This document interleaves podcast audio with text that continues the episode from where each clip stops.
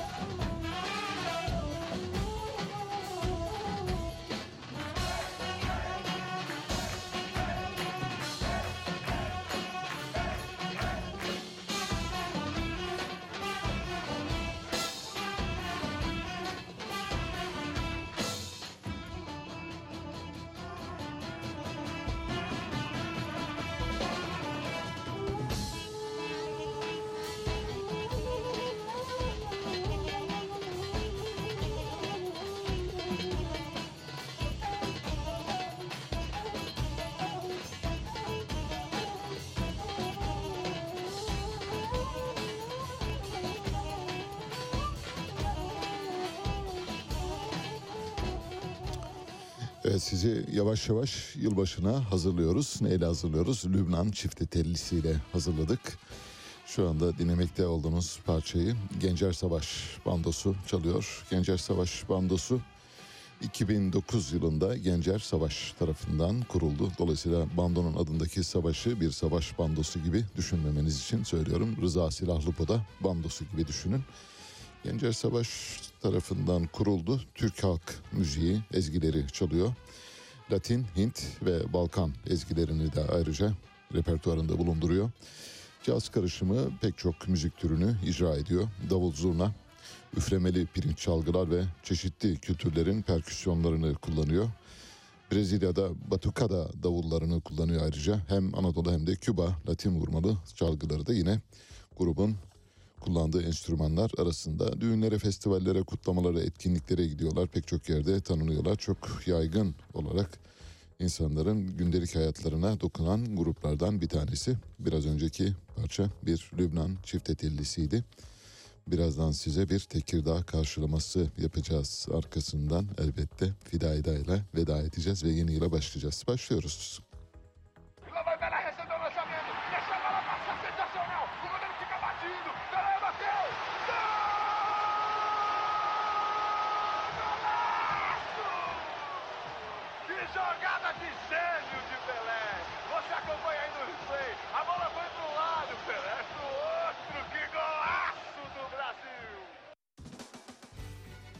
Evet, tüm zamanların en büyük futbolcusu Pele'yi kaybettik maalesef dün akşam. Kendisi 1940 doğumluydu. gerçek adı tam adı Edson Arantes de Nascimento idi Pele. Aslında Pele Portekizce'de annesi ona Peti adını veriyor. Fakat küçük çocuk anlamında sonra arkadaşları onu yaramaz çocuk diye niteliyor. Peli diye niteliyorlar. Peli, Peli'ye dönüşüyor ve Pele olarak kalıyor. Hakikaten yaramaz bir çocuktu. Yani futbol sahaları için gerçekten ele avuca sığmaz insanlardan biriydi. 1956 yılından emekli oldu. 1977'ye kadar hazırlık maçları da dahil olmak üzere oynadığı 1363 maçta tam tamına 1279 gol attı ve Guinness Dünya Rekorlarında yer aldı. Tüm zamanların en büyük futbolcusu olarak kabul ediliyor. Elbette onunla yarışanlar var ama herkes Pele'nin birinci olduğunu, primus inter pares eşitler arasında birinci olduğunu kabul ediyor. Pele ile birlikte adı anılan ve FIFA'nın listelerinde dünyanın en iyi futbolcuları arasında gösterilen Franz Beckenbauer var. Alfredo Di Stefano var. Ayrıca Karl-Heinz Rummenigge var. Onlarla birlikte yani bir dörtlü kare as gibi düşünün. Bu dörtlü FIFA'nın e, kare ası olarak biliniyor. 2000'de Diego Maradona ile birlikte FIFA 100 yılın oyuncusu ödülünü de kazandı ayrıca. Onu birlikte kazandılar ve paylaştılar bu ödülü. Dolayısıyla ikisinin birbirine olan müzaheriyetini de gösteriyor.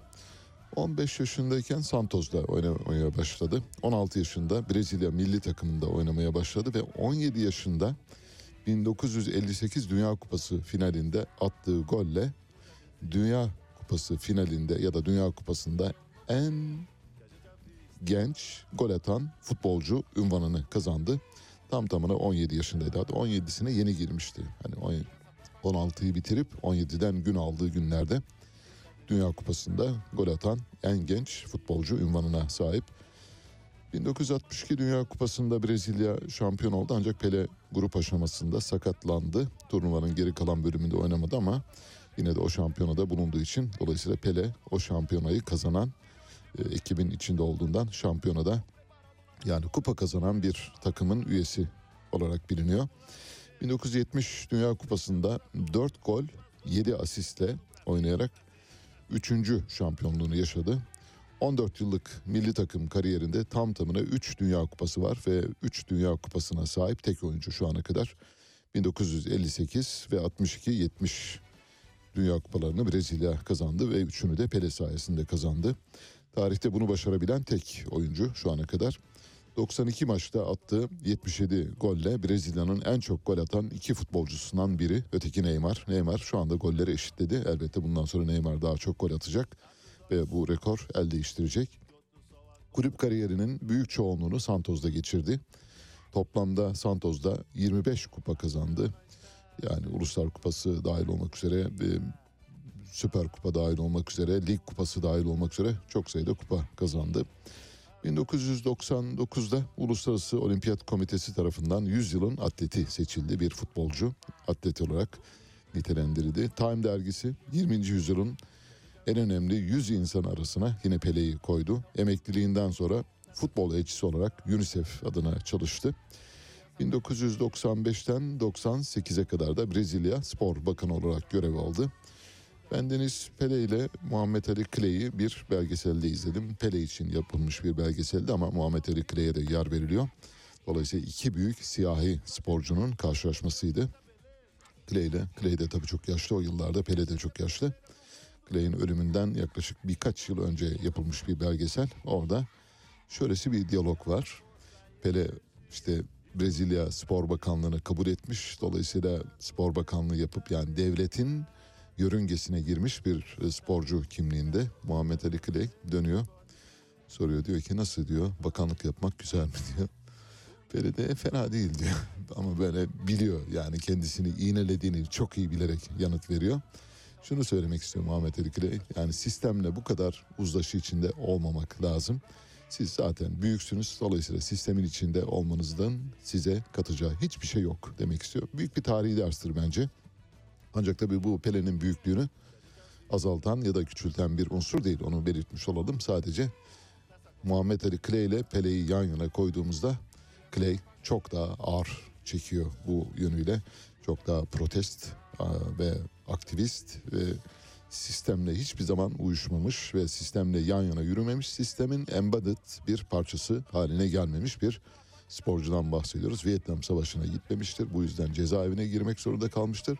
Ancak Pele hayatının hemen hemen her döneminde siyasal sistemle uyumlu bir şekilde yaşamayı tercih etmiştir. Çünkü popülaritesi buna izin veriyordu bir parça. Ailesi kendisini Pepe adıyla çağırırdı. Kuzenleri ve küçük arkadaşları da onu Peli yaramaz çocuk anlamında Peli diye çağırmaya başladılar. Sonra bu Peli Pele'ye dönüştü. 4 yıl e, 11 yaşında keşfedildi. 11 yaşına kadar ayakkabı boyacısıydı. Onun bunun ayakkabılarını parlatıyordu. Bir gün e, De Brito ile karşılaştı. Ayakkabısını boyatırken De Brito e, sohbet ederken ne yapıyorsun diye soruyor kendisine. Diyor ki vallahi işte ayakkabı boyuyorum arada bir de futbol oynuyorum diyor. Aa öyle mi peki diyor bir göreyim diyor ve görüyor. Ve De Brito Santos'a götürüyor Pele'yi diyor ki bunu bu çocuğu alın bu çocuk dünyanın en büyük futbolcusu olacak diyor. Gerçekten de öyle oluyor nitekim.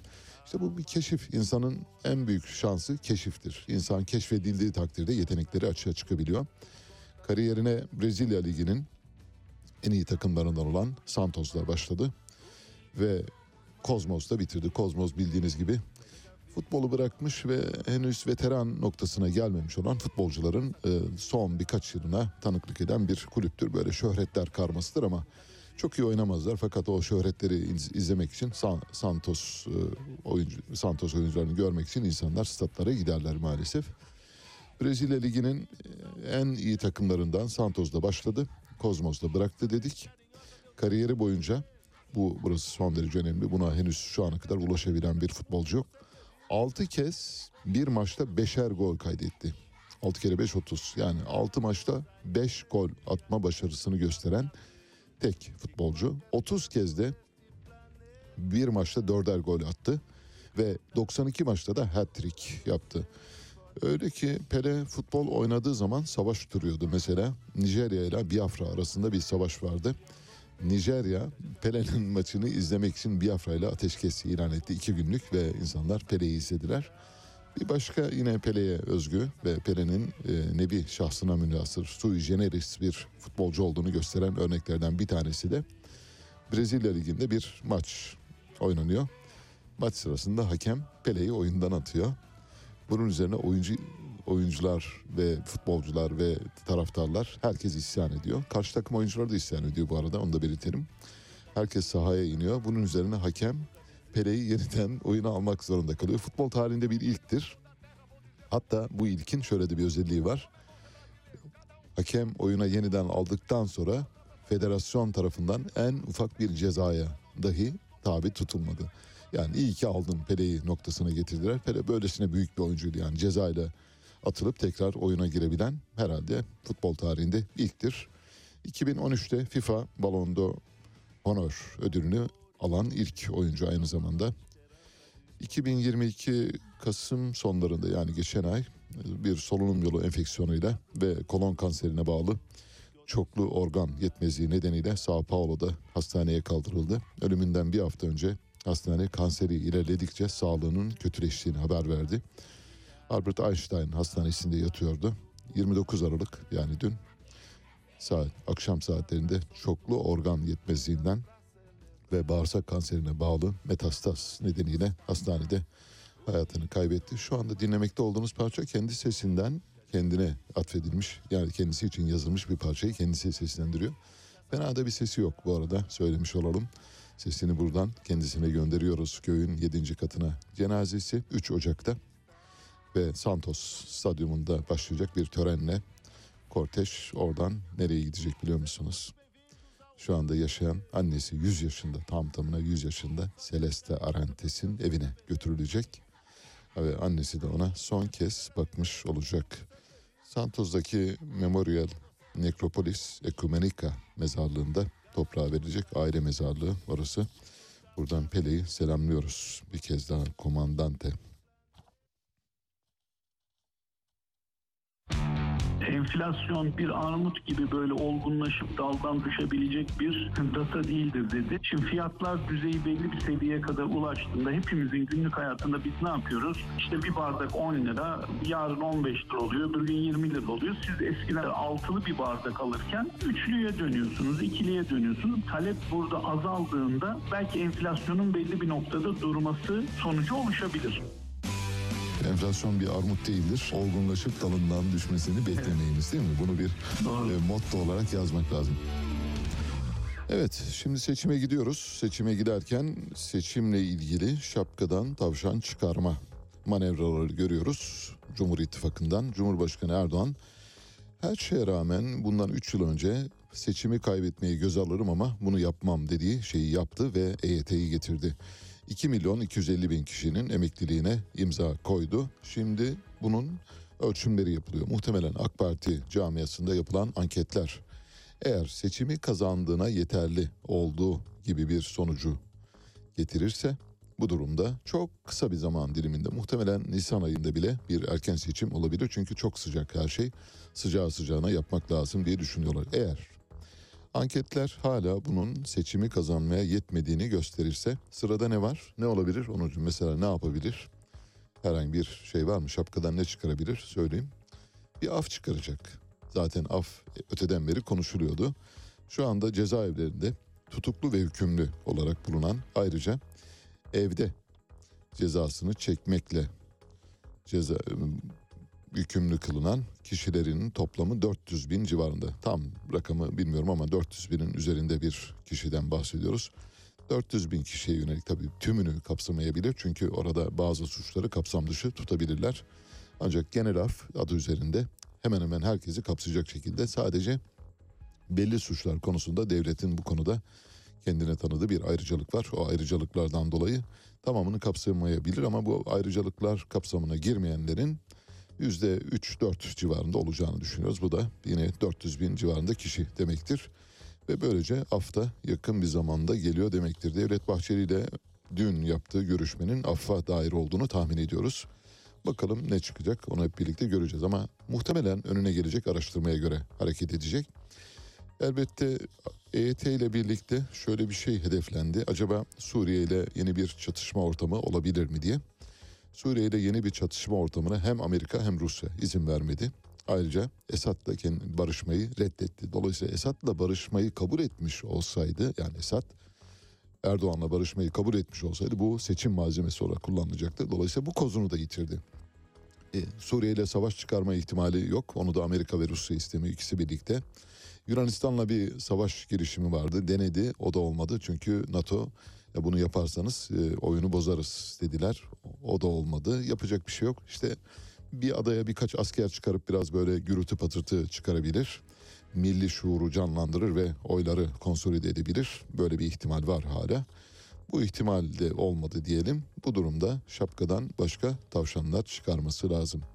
Şapkadan başka ne tavşan çıkarabilir? Mesela af işte. Affı çıkarırsa eğer af da tutmazsa ne olabilir sizce? Mesela bir gerekçesiz olağanüstü hal ilan edilebilir ve seçimler yapılmayabilir. Bu en kötü ihtimal tabii. Bunu asla göz önünde tutmuyoruz. İhtimal vermek istemiyoruz ama olabilecekler arasında bütün ihtimalleri böylece ortaya koymuş olduk. Dışişleri Bakanı Mevlüt Çavuşoğlu Suriye ile görüşmelere ilişkin bazı açıklamalarda bulundu. Ee, Türkiye Komünist Partisi Genel Başkanı Kemal Okuyan şöyle bir tweet paylaştı. Diyor ki Dışişleri Bakanı Çavuşoğlu Suriye ile görüşmelere dair rejimle temaslarımız sürüyor demiş. Suriye diyeceksiniz.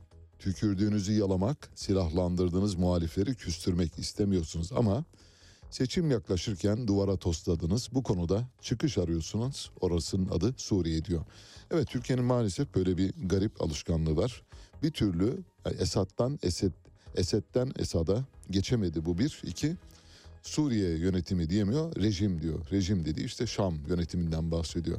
Şimdi bundan sonra ağzınızı alıştırmanız lazım. Oradaki devlet başkanının adı Beşar Esad. Bunu ezberleyin bir defa. İki, orada kurulu olan devletin adı da Suriye Arap Halk Cumhuriyeti'dir. Onu da ezberleyin bir kenara yazın. Dolayısıyla hani Esad yok, Esed var noktasından çıktınız. Suriye yok, rejim var noktasından da çıkmanız gerekiyor. O yüzden artık terminolojinin değişmesi lazım. Bunlarla bir yere varılamaz. Maalesef her şey dünyanın göz önünde olup bitiyor. Hulusi Akar, Milli Savunma Bakanı, Suriyeli kardeşlerimizin aleyhine bir şey yapmamız hiçbir şekilde söz konusu değildir diyor. Burada da ayrı bir terminoloji kullanıyor. Suriyeli kardeşlerim. Suriye halkı onlar. Nereden kardeşiniz oluyor? Nereden kardeşiniz oluyor? Hangi kardeşiniz? Hangi kardeş? Adamların devletini yok etmeye çalıştınız. 11 yıl boyunca iç savaş, Amerikan müdahalesi, NATO müdahalesi aklınıza gelebilecek her şeyi denediniz ve yıkamadınız. Şimdi Suriyeli kardeşlerimiz. Suriye halkı dememek için Suriyeli kardeşlerimiz diyor. Mesela burada da biraz önceki sözünü ettiğimiz e, Mevlüt Çavuşoğlu'nun düştüğü hataya düşüyor. Rejim diyor. Rejim değil oradaki devletin adı belli. Suriye Arap Halk Cumhuriyeti. Söyleyeceksiniz bunu. Adıyla sanıyla söyleyeceksiniz eğer barışmak istiyorsanız. Ancak tabii Beşar Esad bu kozu vermeyecek. Bunu biliyoruz. Yani seçime kadar Türkiye ile herhangi bir tanışma, görüşme ya da bir uzlaşma yolu açmayacak. Bunun e, Recep Tayyip Erdoğan için yani kendisinin en büyük hasmı olan Recep Tayyip Erdoğan için büyük bir koz olacağını biliyor. Bu sebeple de bu kozu eline vermeyecek. Moskova'da dün gerçekleştirilen üçlü toplantının yansımalarına ilişkin gazetecilerin sorularını yanıtlayan Hulusi Akar, MİT Başkanı Hakan Fidan'la Moskova'da Rusya ve Suriye savunma bakanları ve istihbarat başkanları ile bir araya geldiklerini hatırlattı. Görüşmede mülteci sorunu ve Suriye'deki tüm terör örgütleriyle mücadele konusunda bilgi ve görüş alışverişinde bulunduklarını belirtti ve şöyle dedi.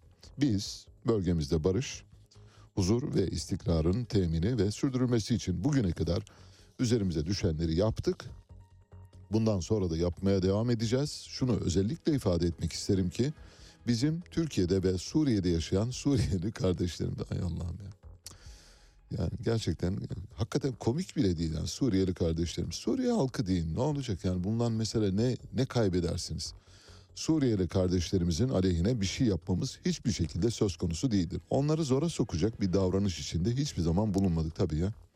2011'den bu yana olanları şöyle bir saysak neler yaptığınızı hani bir düşmanın düşmana yapmayacağı şeyleri yaptınız. Yani düşmanın savaşta düşmanına yapmayacağı şeyleri yaptınız. Üstelik de doğrudan savaşın tarafı olmadığınız halde böylece Hulusi Akar da su üzerine yazı yazıyor maalesef.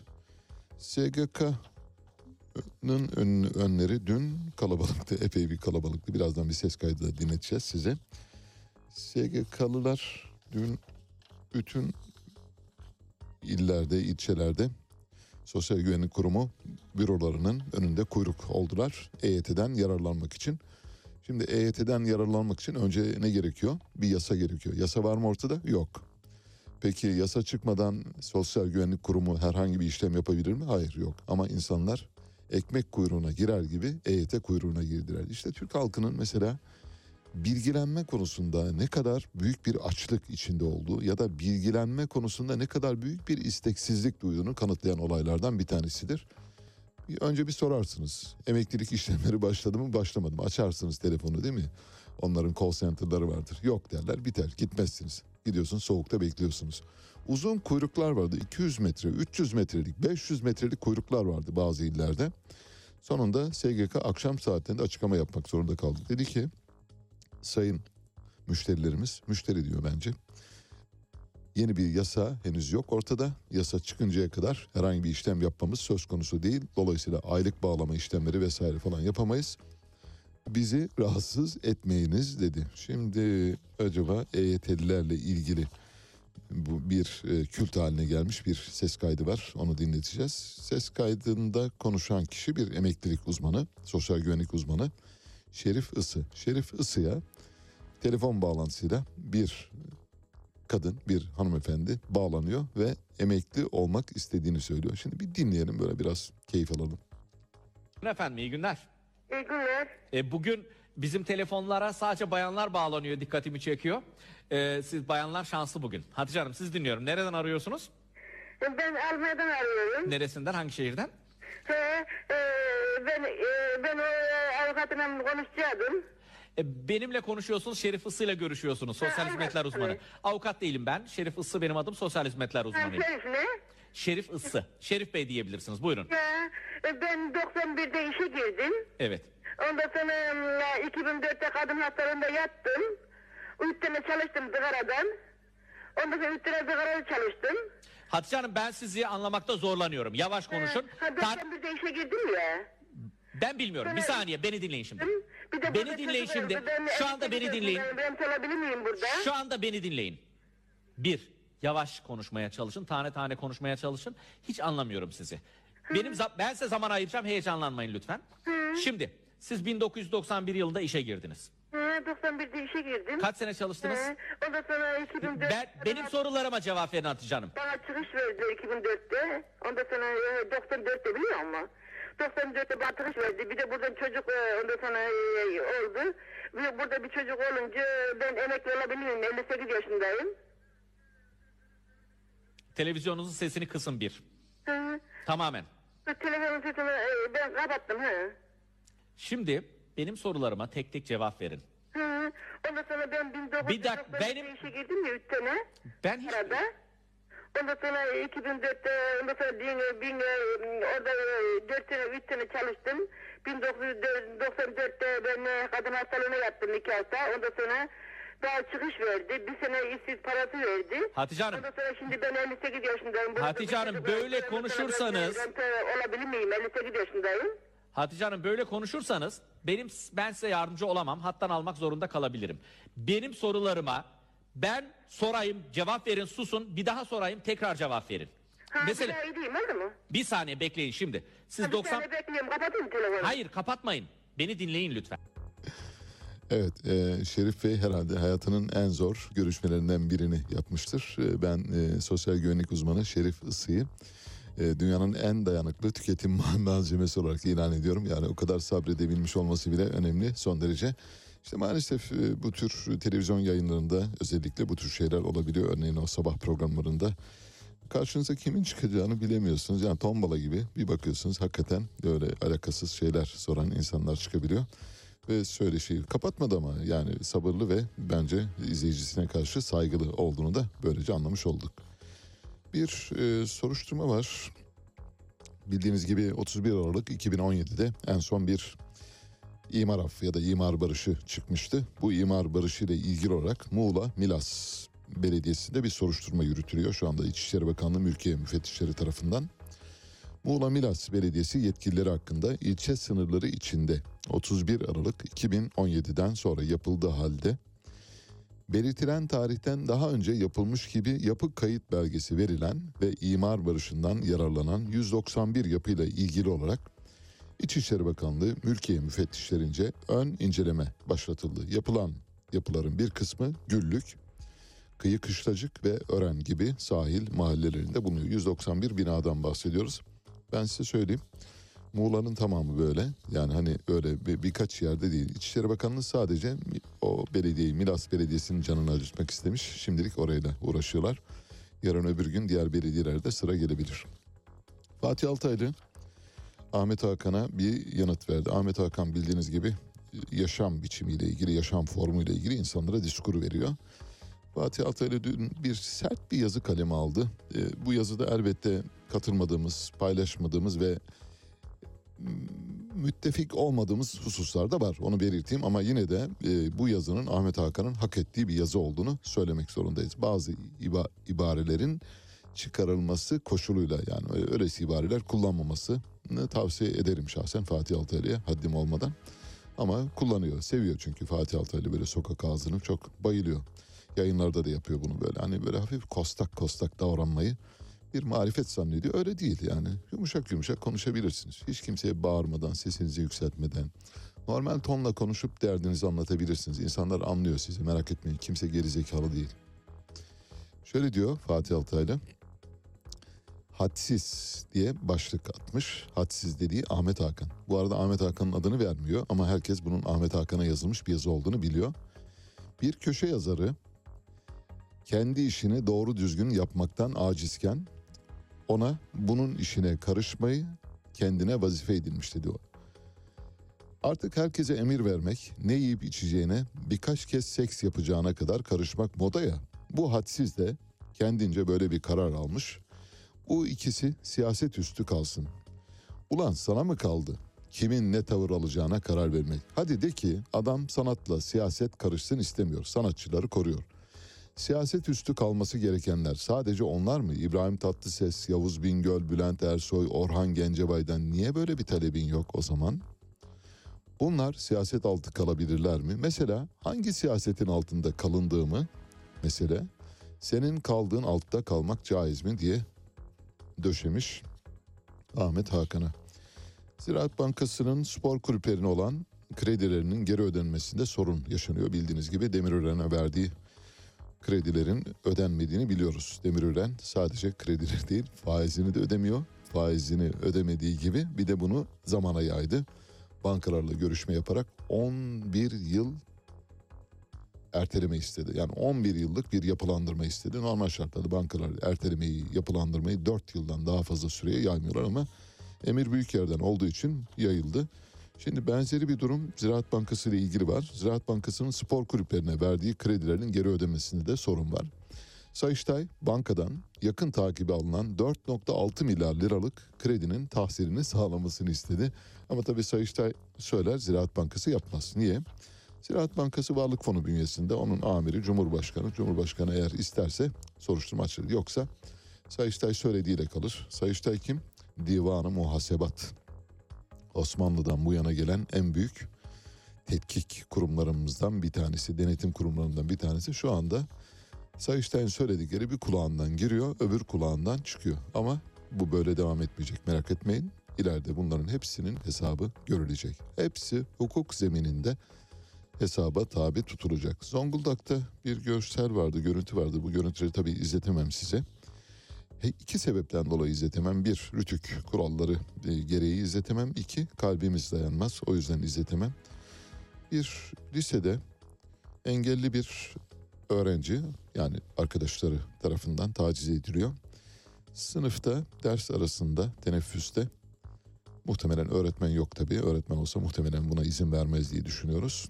5-6 öğrenci İnanılmaz yani hakikaten ben izlerken görüntüleri o kadar üzüldüm ki anlatamam size. Zavallı, zihinsel engelli bir çocuk. Muhtemelen doğuştan engelli olsa gerek ama hareket edebiliyor normal hayatını sürdürebilecek durumda. Muhtemelen e, erken tedavi görmüş doğumdan sonra dolayısıyla hayatını te- idame ettiriyor. Arkadaşları tarafından tekmeli, tokatlı, aklınıza gelebilecek her türlü şiddete maruz kalıyor ve oynama oynaması isteniyor. Oyna diyorlar. Çocuk da oynuyor ama oynarken de dövüyorlar. Oynamadığı zaman yine dövüyorlar. Başını tutup tahtaya çarpıyorlar. Birkaç kez çarpıyorlar. Tekmeliyorlar, yerlerde sürüyorlar falan. Korkunç bir manzara vardı. Dün bu öğrenciler tespit edildi ve gözaltına alındı. Her birine okuldan uzaklaştırma cezası verildi. Umarız bu ders olur. Mesela arkadaşlarına e, bu şekilde davranan başka yerlerde insanlar varsa bundan ders alırlar diye düşünüyoruz. Bir başka konu var. Buna da biraz açıklık getireceğiz. Bildiğiniz gibi evcil hayvanlarla ilgili yeni bir düzenleme çıktı. Bu düzenleme uyarınca evcil hayvanlara çip taktırılması zorunlu. Çip taktırılmayan hayvanlarla ilgili cezai işleme tabi tutulacak sahipleri ve çip takılmayan hayvanların tedavisi de yapılmayacak. Yani veterinere gittiği zaman götürüldüğü zaman çipiniz var mı kaydınız var mı diye sorulacak. Veteriner eğer kaydı yoksa kayıt altına alınması için girişimde bulunacak. Tabii bu arada hayvan ölür ölmez o ayrı ve o da işin ayrı bir boyutu.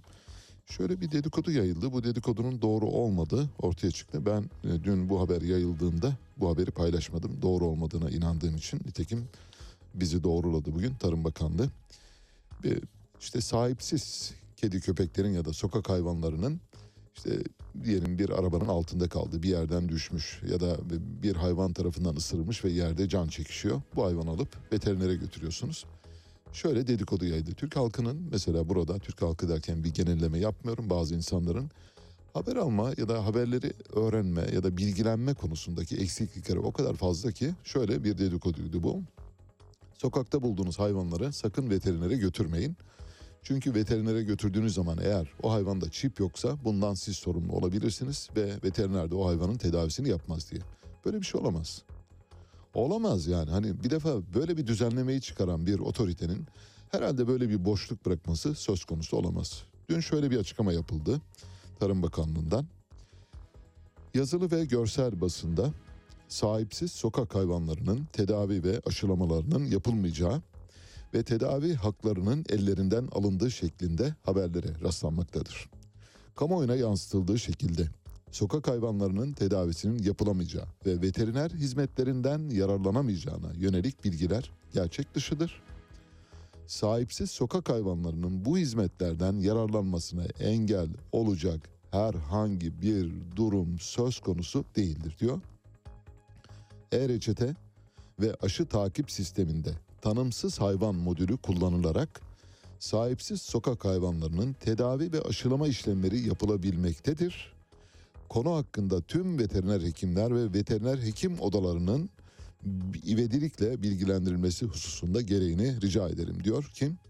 Doktor Durali Koçak bakan adına genel müdür. Bu dağıtımı Türk Veteriner Hekimler Birliği Merkez Konseyi'ne de göndermiş. illerin tümüne gönderilmiş durumda. Şunu söylüyorum aklınızda bulunması bakımından hani başını kaçıranlar için sokakta bir hayvan bulduğunuzda yardıma ihtiyacı varsa ha, doktora yani veterinere götürülmesi gerekiyorsa lütfen kapın ve götürün. Merak etmeyin kimse sizi bundan dolayı suçlamaz ve neden bu hayvanın çipi yok diye de sormaz. Böyle bir şey olmayacak. Ama işte hayvan severler bazen işin dozunu kaçırıyorlar. Biliyor musunuz? Ay şekerim biliyor musunuz? Böyle sokakta bulduğumuz hayvanları götürmeyecek misiniz? Niye? E çip olmayınca veteriner bakmıyor. Bir de karakola haber veriyorlar. Gelip sizi kelepçeliyorlar şekerim falan. Böyle konuşuluyor. Böyle tuhaf yani bilgi eksikliğinden kaynaklanan durumlar var. Lütfen bilginin doğrusu burada. Tarım Bakanlığı yerinde bir iş yapmış. Vahit Kirişçi arada bir yaptığı doğru şeylerden dolayı kutluyoruz. İki tweet paylaştım dün.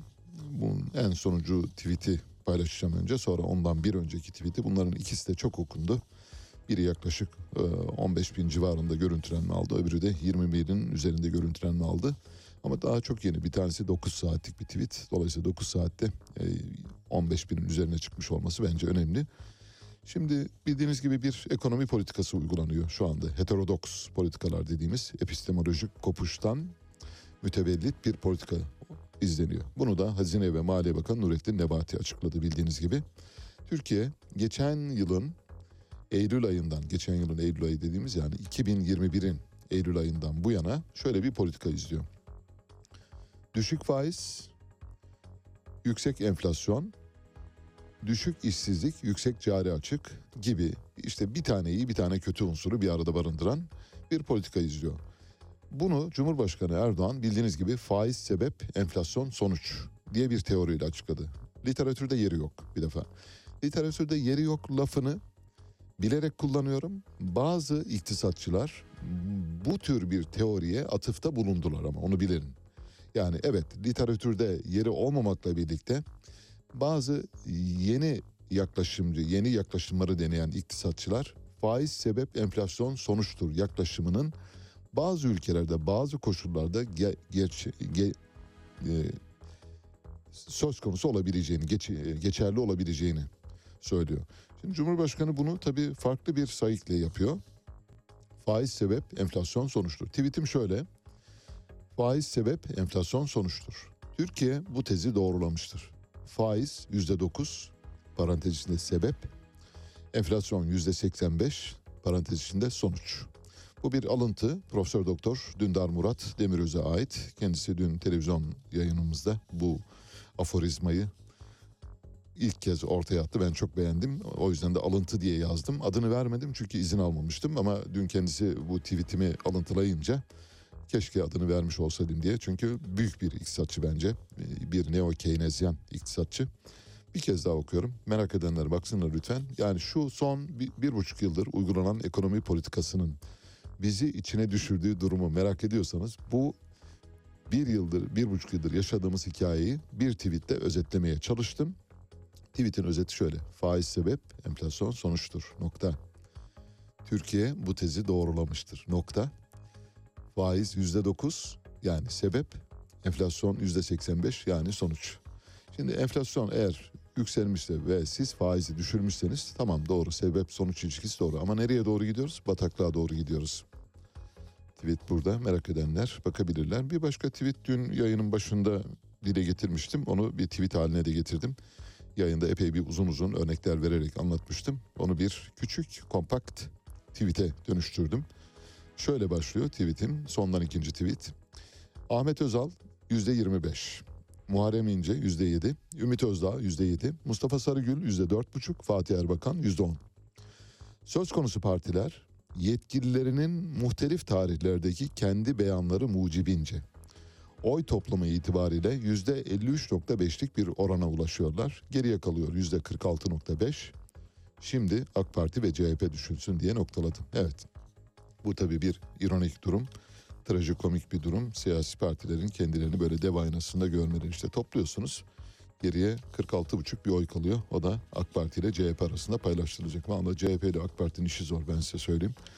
Yani şu anda diğer partiler arka taraftan sökün etmiş geliyorlar. Tozu dumana katmış geliyorlar. Şu anda son düzlüğe önde girecek gibi gözüküyorlar. Yani siyasi partilerin mesela bu tür açıklamaları yaparken biraz ciddiyetle hareket etmesi gerekmez mi? Yani karşınızda bir seçmen kitlesi var. Onlara en azından makul şeyler. Şimdi Fatih Erbakan'ın partisinin yüzde on oy alabilmesi için ne var mesela Fatih Erbakan'ın partisinin yüzde on oy alabilmesini gerektirecek ortada ne var? Fatih Erbakan'ın kişiliği mi? Hayır. Partisi mi? Hayır. Peki siyasette bir çaresizlik durumu mu var? Hayır. E, o zaman niye sizin partinize yüzde on oy versinler? Yani adı sanı belli olmayan tek kişilik bir partiye. Ya da Ahmet Özal'ın partisine neden yüzde yirmi beş oy verilebilsin? Ahmet Özal'la ilgili bir kişi bana bir hatırlatmada bulundu. Size de hatırlatayım.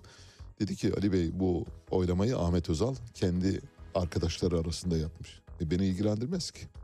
Yani yüzde 25 ağzından çıkıyor mu çıkıyor. İsterse evinde yapsın fark etmez. İsterse rüyasında gördüğünü anlasın. Yüzde 25 oyumuz var desin. Ben ona bakarım. Nitekim zaten abartılı bir şey olduğu için ona bakıyorum. Bu muhtemelen Ahmet Özal'a çok yakın birisi. Hani öyle değil de böyle demek istedi. Tabii anlayışla karşılıyorum ama doğrusu benim yazdığımdır. O yüzden üzerinde çok fazla tartışmaya gerek yok ve böylece bu bahsi de kapatıyoruz. Ekrem İmamoğlu davasında savcılık dün verilen cezanın düşürülerek kararın onanmasını talep etti. Kaç gün düşürüldü? Beş gün. Savcı dedi ki beş gün fazla öngörmüşsünüz. Ya nasıl bir hassas terazidir yani adaletin terazisi. Türkiye'de gerçekten şaşmaz. Kuyumcu terazisi gibi. Elektron terazisi, elektron terazisi koyuyorsunuz beş günü çıkarıyor savcı. Beş gün fazla diyor. Bu arada Ekrem İmamoğlu'na da bir lafımız var. Onu da yeri gelmişken söyleyelim. Haksızlığa uğradığını biliyoruz. Dolayısıyla bu haksızlık karşısında kendisini savunuyoruz. Her zaman sonuna kadar da savunacağız. Ama Ekrem İmamoğlu da maalesef böyle bir garip söylem kullanıyor. Cumhurbaşkanlığı konusunda değişik bir plan içinde olduğunu anlıyoruz. Bu planın ne olduğunu bilmiyoruz ama işte Meral Akşener'le çok yakın olmaya çalışıyor. Meral Akşener ona Rabbi Yesir duası var diyor alnında falan birbirlerini çok e, gözetiyorlar. Bu da Ekrem İmamoğlu'nun Meral Akşener'in adayı olduğu anlamına geliyor. Dün gazeteciler sordular Ekrem İmamoğlu'na İstanbul Büyükşehir Belediyesi'nin önünde. Cumhurbaşkanı İmamoğlu deyince seslenince İmamoğlu döndü şöyle bir cevap verdi. Öyle bir duygumuz yok şu anda. Şimdi öyle bir duygu, Cumhurbaşkanlığı öyle bir duyguyla mı anlatılır mesela? Yani Cumhurbaşkanlığı bir duygu meselesi midir? Mesela seçtiğiniz kelimeye bakın. Mesela şöyle diyebilirdi. Öyle bir niyetimiz yok. Öyle bir planımız yok. Öyle bir çabamız yok. Öyle bir girişimimiz yok. Öyle bir tasavvurumuz yok diyebilirdi. Hayır öyle bir duygumuz yoktu. Cumhurbaşkanlığı duyguyla ilgili. Kelimeleri bulamıyor, oturtamıyor maalesef. Bir eksiği var. Bu konuda Recep Tayyip Erdoğan eline su dökemez söyleyelim. Müthiş. Belagat, selaset ve olağanüstü bir hitabet yeteneği var Cumhurbaşkanı Erdoğan'ın. Hani kendisini eğer Cumhurbaşkanı Erdoğan'la eşdeğer görüyorsa vallahi size bir şey söyleyeyim mi? Suya götürür susuz getirir sizi. Hiç böyle arkasına bile bakmaz o kadar. Böyle kendinize roller biçiyorsunuz. Karşısına çıkıyorsunuz. Sizi son düzlükte bırakır. Evet, son düzlüğe kadar gidersiniz onda ama ondan sonrası yok. Genar araştırmanın sahibi ve Yeni Şafak yazarlarından İhsan Aktaş bildiğiniz gibi hükümet adına araştırmalar yapıyor. Genar'ın ilk kurucusu kim biliyor musunuz? Onucum kim olabilir Genar'ın kurucusu? Böyle herhangi bir isim yani atabilirsin atmak serbest. Çok yaklaştın bravo tebrik ederim. Tevfik var ya Büyükşehir Belediyesi e, AK Parti Grup Başkan Vekili. Evet Tevfik Göksu. Tevfik Göksu ilk kurucusu Genar'ın. Ondan sonra İhsan Aktaş'a teslim etti. Şimdi İhsan Aktaş böyle kamudan bol bol ihale alıyor. Son 10 yılda Genar'ın sahibi Tevfik Göksu'nun kankası, hempası Genar araştırmanın sahibi İhsan Aktaş son 10 yılda kamudan 22 milyon liralık 57 ayrı ihale aldı. İhale deyince böyle yapım işi değil. İşte araştırma ihalesi. Şu anketi yapalım, bu anketi yapalım. Şurada da şunu gerçekleştirelim. Anket bildiğiniz işte basit. 3-5 tane anketör kullanıyorsunuz. Tak 22 milyon TL'yi atıyorsunuz köşeye. Böyle maalesef. Karadeniz'de hamsi az çıkmaya başladı. Herkes e, hamsinin kilosu 100 liraya çıkınca diyorlar ki suç kimde? Kimde suç? Bence hamside. Değil mi? E hamsi üretsin kardeşim yani. Üre, üre de biz de yiyelim yani. Hamsinin kilosu 100 lira. Suçlu kim? Balıkçılar mı? Değil. Tarım Bakanlığı mı? Hayır değil. Başka kim? Vallahi yani yiyenler. Bence hamsinin kendisi. Hamsi çok suçlu. Hamsiyi buradan itham ediyorum. Hamsi kendine gel. Kosova'da son bir iki haber vereceğim. Ondan sonra yavaş yavaş saat 5 haberlere gideceğiz. Kosova'da barikatlar kaldırılmaya başlandı. Bildiğiniz gibi Kosova ile Sırbistan arasında büyük bir mesele vardı. Barikatlar eski bir Sırp polis memuru olan Dejan Pantiç'in tutuklanması sonrasında ortaya çıkmıştı. Kosovalı Sırplar tarafından ülkenin kuzeyinde kurulan barikatların kaldırmaya başlamasıyla birlikte Kuzey Mitrovica, Leposavic karayolu trafiğe açıldı. Rudar'daki barikat Kosova ile Sırbistan arasındaki Jerince sınır kapısında giden ülkenin kuzeyindeki en büyük yolu teşkil ediyor. Sırplar tarafından 24 saattir nöbette korunuyordu. Tutukluluk kararının eski Sırp polisinin tutuklanması sonrasında ev hapsine dönüştürüldü ve Sırbistan Cumhurbaşkanı Aleksandar Vučić de dün yaptığı çağrının ardından Kosova'nın kuzeyindeki barikatların kaldırılmasına karar verdi. Evet, yavaş yavaş müziğe doğru gidiyoruz. Size bugün Gencer Savaş bandosundan parçalar çaldık. İlk Lübnan çifte tellisiyle sizi karşıladık. Şimdi Tekirdağ karşılamasıyla habere gidiyoruz. En sonunda Fidayda'yla yeni yıla sizi yolcu edeceğiz. Birazdan Mehtap Yeni Doğan geliyor.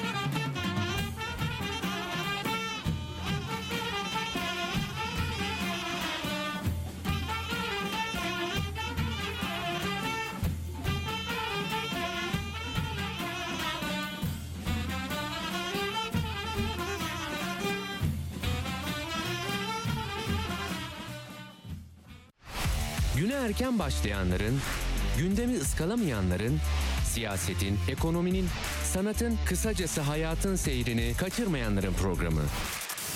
Ali Çağatay'la Seyir Hali hafta içi her sabah 7'den 9'a Radyo Sputnik'te. Radyo Sputnik artık dünyanın en çok kullanılan sosyal ağlarından biri olan Telegram'da.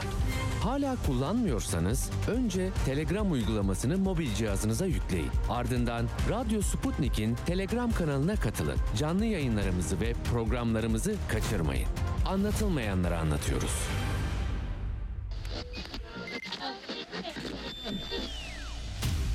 Radyo Sputnik yeni yayın döneminde de dop dolu. Ali Çağatay, Hayatın seyircisi değil, seyir halinin öznesi olabilmeniz için gün daha doğmadan haber için yola düşüyoruz. Atilla Güner, Bizim işimiz ayrıntılara erişmek. Hayatın her alanından, her konudan hakikate varmak istiyoruz. Her akşam bunun için mikrofon başındayız. Ceyda Karan, İçinde yaşadığımız çağı ve insanlığın büyük macerasını anlayabilmek için dünyanın her köşesine uzanıyoruz. Meliha Okur, Sadece yüksek siyasetin koridorlarında gezinmiyor, insanlığın temel sorunlarına bakıyor, gelecek nesiller için bugünün hatalarını sorguluyoruz. ve Enver Aysever. Çok seslilikten vazgeçmiyoruz. Görevimizin tarihe not düşmek olduğunu biliyoruz. Herkese ifade özgürlüğü tanıyor, söz hakkı veriyoruz. Türkiye'nin ödüllü haber radyosu Radyo Sputnik, özgün içeriği ve deneyimli haberci kadrosuyla yeni yayın döneminde de sizlerle. Radyo Sputnik, anlatılmayanları anlatıyoruz.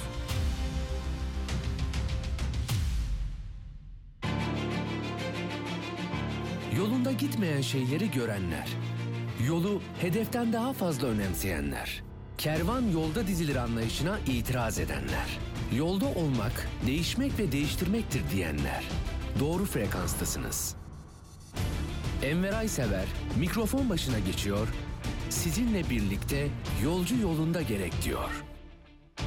Enver Aysever'le Yolcu Yolunda Gerek hafta içi her akşam saat 18.30'da Radyo Sputnik'te.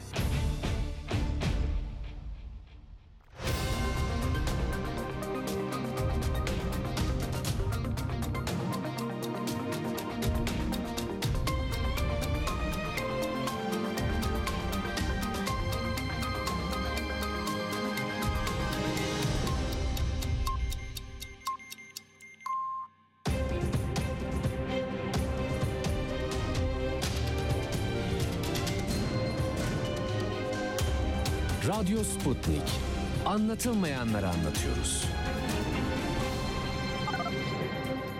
Saat 8 İstanbul stüdyolarından gündemden gelişmeleri aktarıyoruz. Ben Mehtap Yeni Doğan önce özetler. CHP Genel Başkanı Kemal Kılıçdaroğlu, İyi Parti Genel Başkanı Meral Akşener'le aralarında kırgınlık ve altılı masada kriz olduğu yönündeki iddiaları yalanladı. İstanbul Büyükşehir Belediye Başkanı Ekrem İmamoğlu, İçişleri Bakanı Süleyman Soylu'ya seslendi. İstifanı bekliyorum Bakan Bey dedi. Brezilyalı efsane Pele hayatını kaybetti. Ayrıntılar birazdan.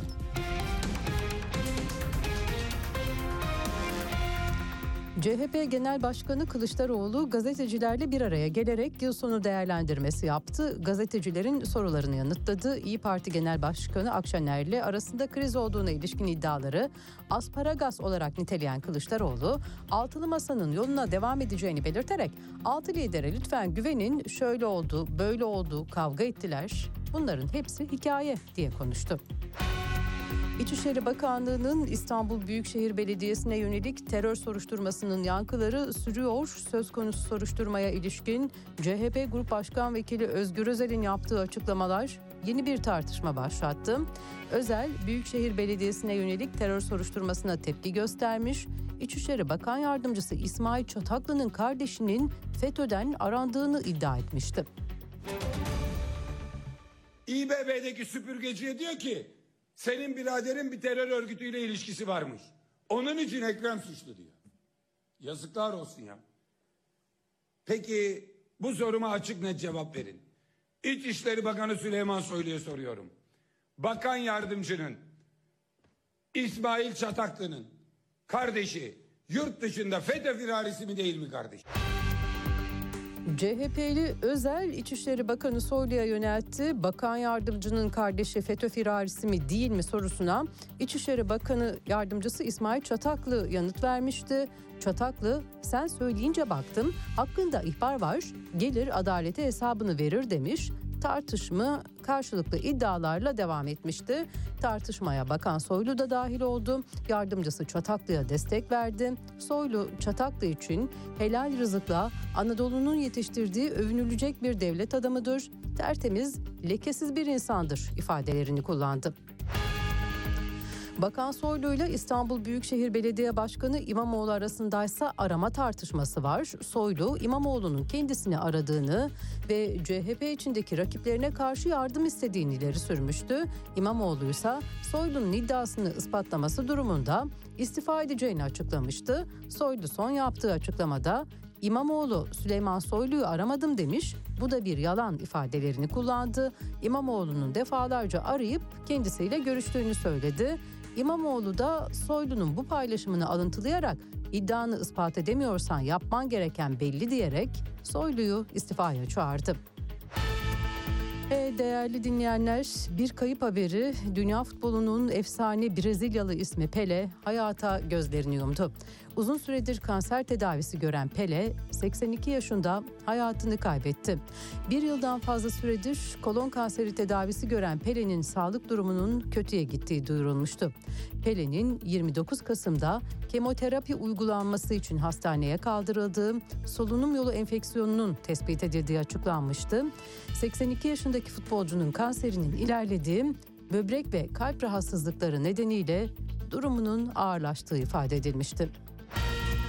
İsrail'e uzanacağız. İsrail'de Netanyahu'nun 6. dönemi başladı.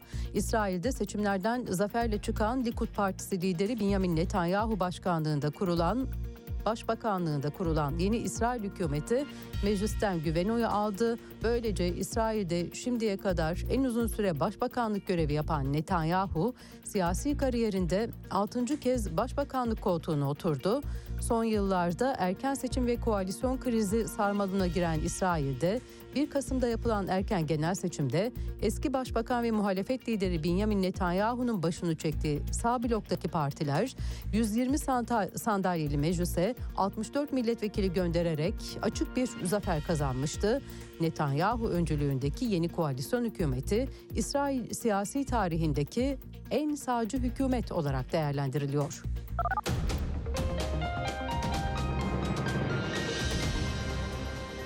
Haberleri sunduk. Gelişmelerle tekrar birlikte olacağız. Hoşçakalın. Radyo Sputnik 5 merkezden karasal yayında. İstanbul 97.8, Ankara 96.2, İzmir 91, Bursa 101.4, Kocaeli 90.2. Karasal yayınlarımızın olmadığı yerlerde tr.sputniknews.com adresinden iOS ya da Android mobil cihazınızdan Sputnik News uygulamasını indirerek dinleyebilirsiniz. Radyo Sputnik. Anlatılmayanları anlatıyoruz. Son dakika haberleri, canlı yayınlar, multimedya ve daha fazlası Sputnik Haber Ajansı'nın web sitesinde. Dünyanın küçük bir parçasını değil, tamamını anlamak istiyorsanız sputniknews.com.tr'yi tıklayın, habersiz kalmayın. Radyo Sputnik artık dünyanın en çok kullanılan sosyal ağlarından biri olan Telegram'da. Hala kullanmıyorsanız önce Telegram uygulamasını mobil cihazınıza yükleyin. Ardından Radyo Sputnik'in Telegram kanalına katılın. Canlı yayınlarımızı ve programlarımızı kaçırmayın. Anlatılmayanları anlatıyoruz. Dünya kadar mesele, dünyanın tüm meseleleri. Ceyda Karan, eksende dünyada olup biten her şeyi uzman konuklar ve analistlerle birlikte masaya yatırıyor. Dünyadaki meseleleri merak edenlerin programı Ceyda Karan'la Eksen hafta içi her gün saat 16'da Radyo Sputnik'te. Güne erken başlayanların, gündemi ıskalamayanların siyasetin, ekonominin, sanatın, kısacası hayatın seyrini kaçırmayanların programı. Ali Çağatay'la Seyir Hali hafta içi her sabah 7'den 9'a Radyo Sputnik'te. Yeniden birlikteyiz. Bir telefon bağlantımız olacak. Saat 9'a çeyrek kala Bağımsız Maden İş Sendikası Genel Başkanı Gökay Çakır'la konuşacağız. Bildiğiniz gibi Özyeğin Holding'e bağlı Polyak Madencilik'te işçiler üzerinde büyük bir mobbing yıldırma operasyonu var ve her gün jandarma tarafından tartaklanan, polisler tarafından tartaklanan, çevik kuvvet tarafından gözaltına alınan işçilerden bahsediyoruz.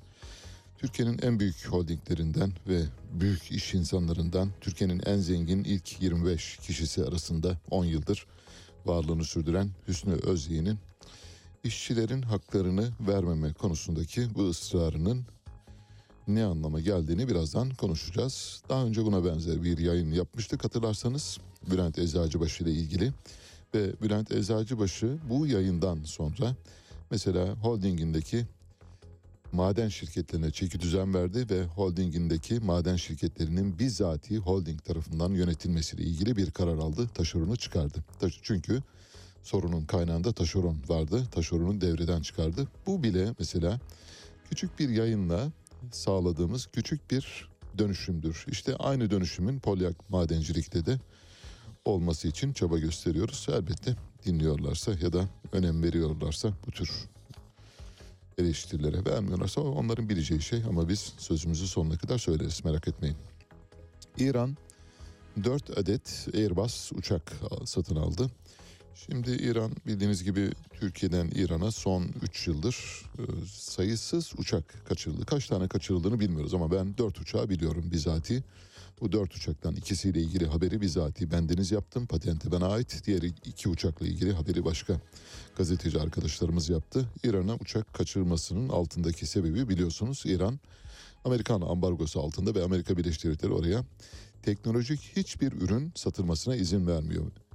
Teknolojik ürün satan ülkeleri de tehdit ediyor ve onlara ambargoyla yaptırımla karşı karşıya bırakacağını ifade ediyor. Dolayısıyla İran bu durumda uçakları korsan yolla alarak o uçakları söküyor. O uçakların yedek parçasıyla savaş uçaklarını ve filosunu organize etmeye çalışıyor. Yeni uçak konusunda sıkıntı yok. Yeni uçak satıyorlar İran'a. Niye satıyorlar? Çünkü yeni uçak adı üstünde. Ancak o yeni uçağın tek bir parçası bozulduğu zaman parça vermiyorlar. Nasıl? Şahane değil mi? Böylesi bir e, dostlar alışverişte görsün piyasası var maalesef. İran 4 adet Airbus satın aldı dün.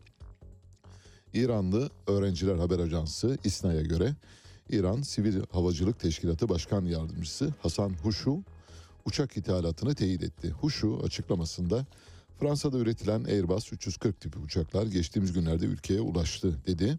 6 Ağustos 2018'de yürürlüğe giren Amerikan yaptırımları sivil havacılık sektöründe kapsıyor İran'da yaptırımlar nedeniyle İran yolcu uçakları ve uçak parçası ithalatı yapamıyor.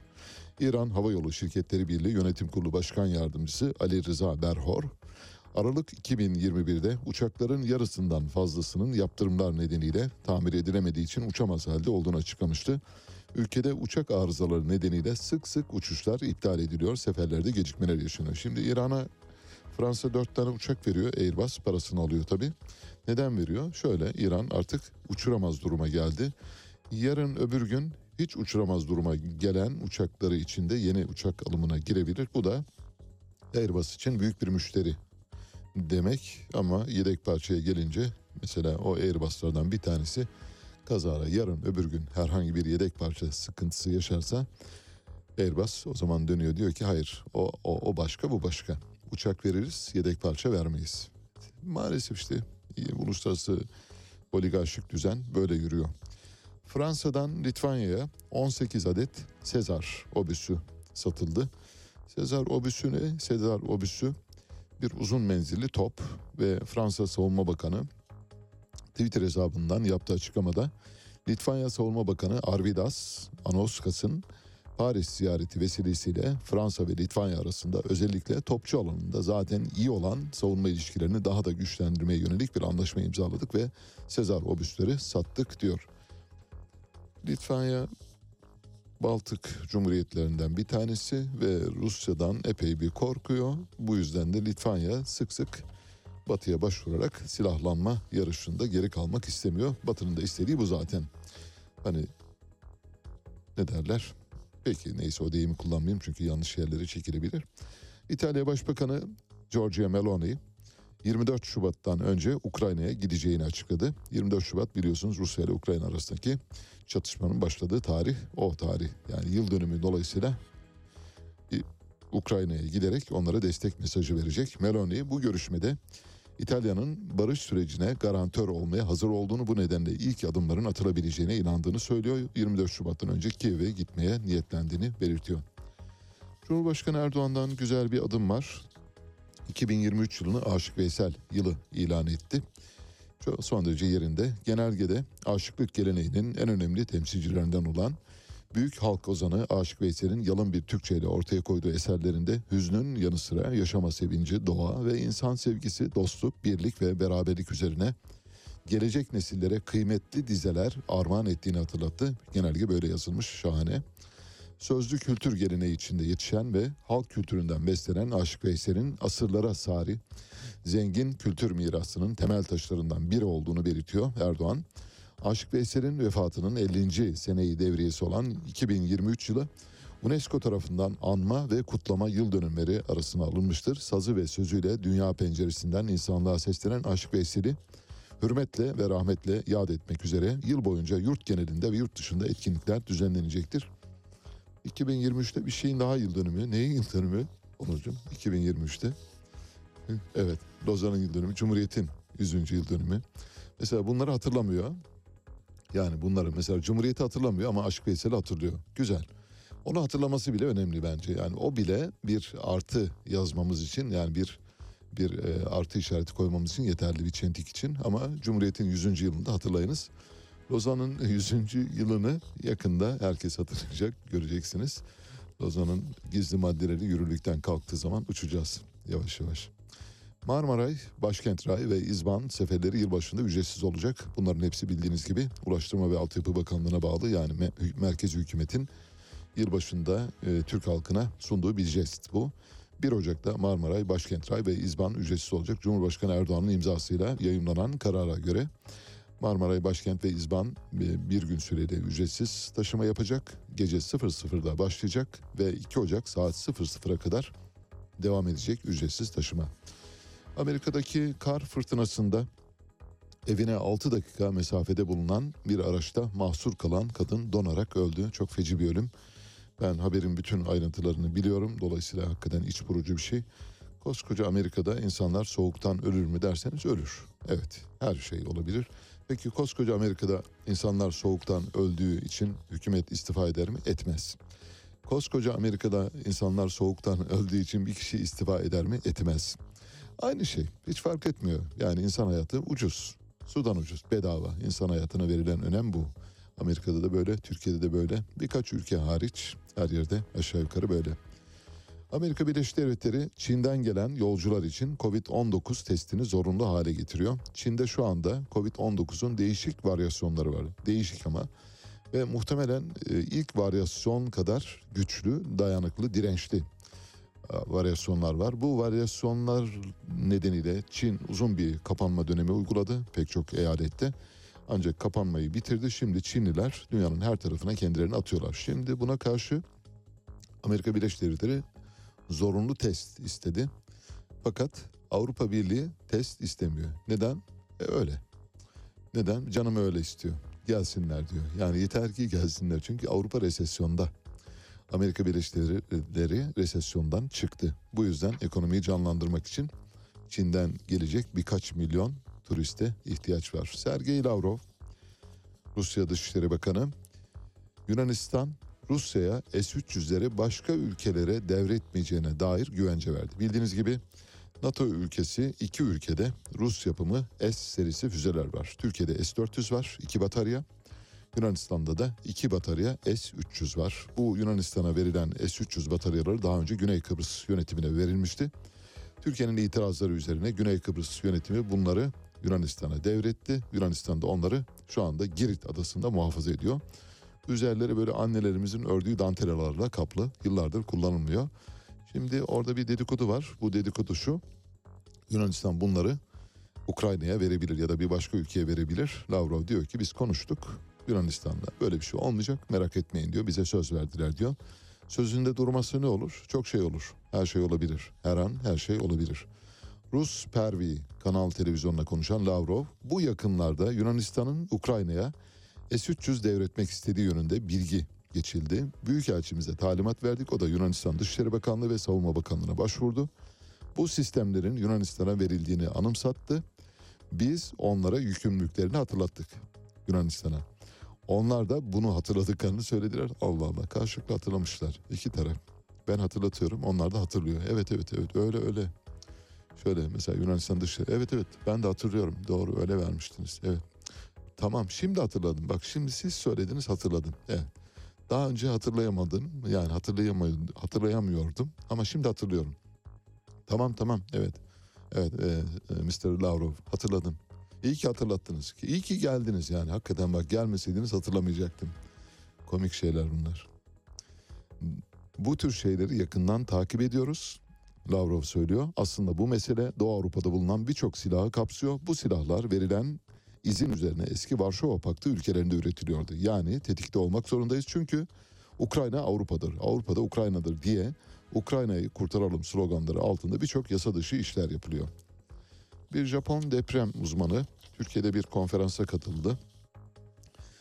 Türkiye'deki depreme ilişkin bazı tahminlerde bulundu. Paylaşacağım. E, elbette bu tahminleri doğru e, varsayımıyla kabul etmiyoruz. E, sakın o amaçla okuduğumuzu düşünmeyin ama sonuçta önemli bir deprem bilimci. O yüzden e, görüşlerine dikkat çekmek gerekir. Afyonkarahisar'da düzenlenen depremle yaşamak konulu seminerde konuşan Japon deprem uzmanı Yoshihinori Moriwaki, Türkiye'de büyük bir deprem bekleniyor. Özellikle Marmara bölgesinde Doğu Anadolu fayı ve Ege fayı da kırılmaya başladı diyor.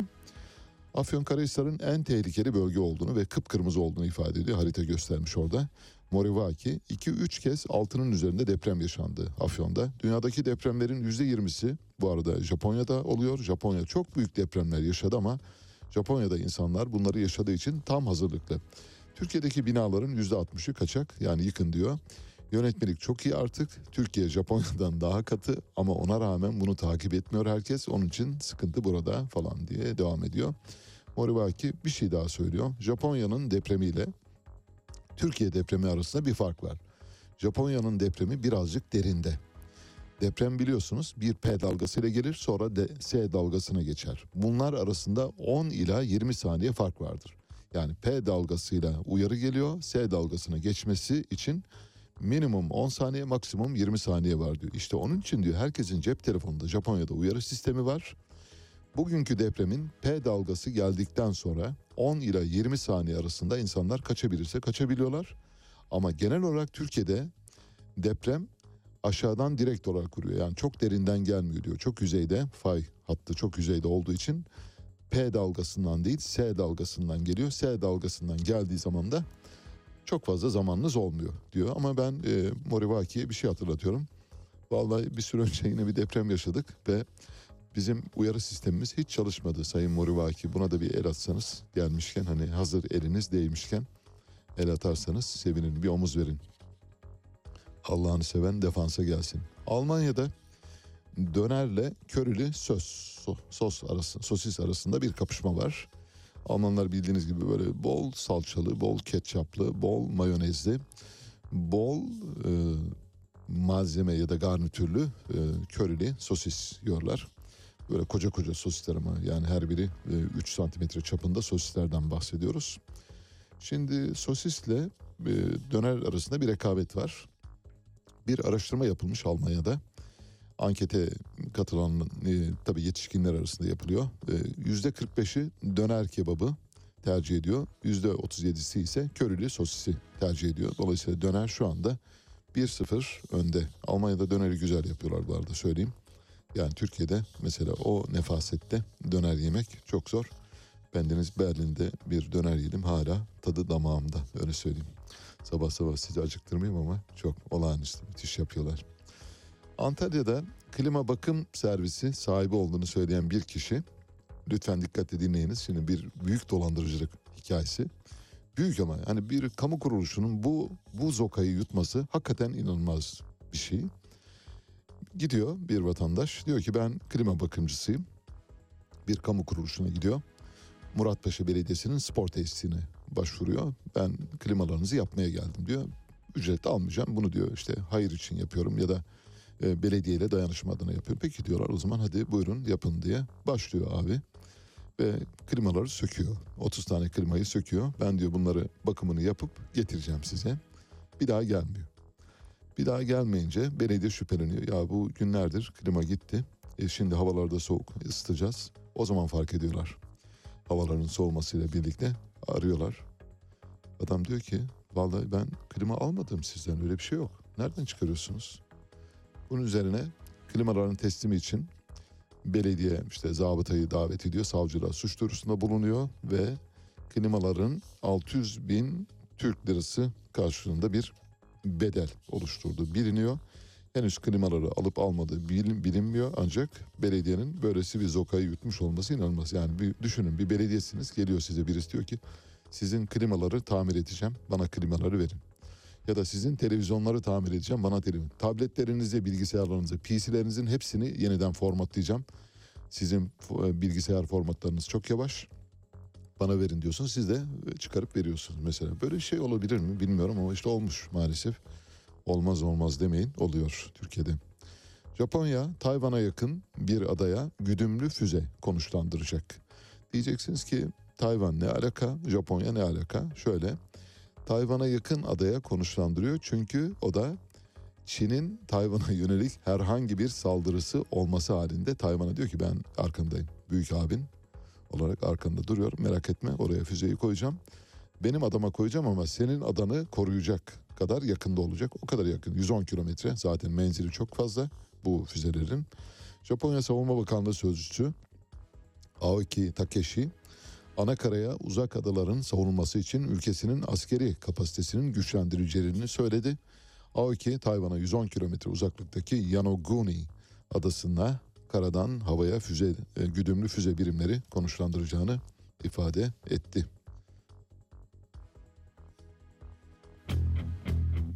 E, zaten süreç Osman Kavala'nın tutukluluğunun sürdürülmesi üzerine kurulmuş. Aynen. Bu tutukluluk devam etmesi için hukuka karşı verilen bir mücadele haline girmiş durumda. Merkez Bankası'nın son aylarda izlemiş olduğu para politikası doğrudan enflasyonda bu sıçramaya yol açtı. E, yani ve de, devamı da gelecek. Ülkeyi aslında öyle yönetiyorlar ki adeta koca bir survivor oyunu gibi. Bugün için önemli olan husus Türkiye'de bu sistemin değişmesidir. Bu sistem yani Cumhurbaşkanlığı hükümet sistemi maalesef uygulama aşamasında kağıt üzerinde durduğu gibi durmadı. Ali Çağatay'la Seyir Hali hafta içi her sabah 7 ile 9 arasında Radyo Sputnik'te. Evet, e, Onur'u tam çay içerken yakaladım ama e, o yine çok hızlı davrandı. E, Speedy Gonzales çok hızlı hareket ediyor. Şimdi bir ülkede iktidar değiştiği takdirde başınıza neler geleceğini merak ediyorsanız ona ilişkin bir örnek vaka takdimi yapacağım. Case study. Olay Angola'da geçiyor. Angola Afrika'nın en zengin ikinci ülkesi ve aynı zamanda Afrika'nın en fazla petrol üreten ikinci ülkesi. Birinci ülke hangisi? Nijerya. Nijerya hem nüfus bakımından büyük hem ona göre daha güçlü bir ekonomi. Petrol üretimi de Angola'dan fazla. İkisi de OPEC üyesi bu arada. Angola'nın eski devlet başkanı Jose Eduardo dos Santos biliyorsunuz artık devlet başkanı değil. Jose dos Santos'un kızı Isabel dos Santos geçtiğimiz günlerde polisle muhatap olmak zorunda kaldı. Polis geldi ve Isabel Santos'un 1 milyar dolarlık mal varlığına el koydu. Dedi ki e, Bayan Isabel bu para size ait değil. E, babanız zamanında e, ele geçirilmiş ve halkın paraları bu paraları bize verin dedi. Mahkeme kararı var tabii. Mahkeme kararıyla hareket ediyorlar. Santos ve ortakların elinde bulunan Embal Vidro ve Unitel şirketlerinin tamamına el konuldu. Kararda Santos'un devlet sermayesiyle kurulan şirketlerde kontrolü sağlayarak buralardaki paraları yurt dışındaki şirketlerine aktardığı ifade edildi. Nasıl? Hikaye benzer mi?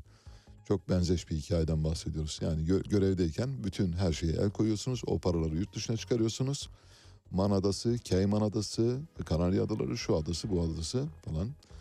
Ee, onlara gönderiyorsunuz bu paraları. Sonra Günü bir gün iktidardan düşüyorsunuz ve yani görevden alınıyorsunuz. Ondan sonra diyor ki gelin bakalım hesabı verin.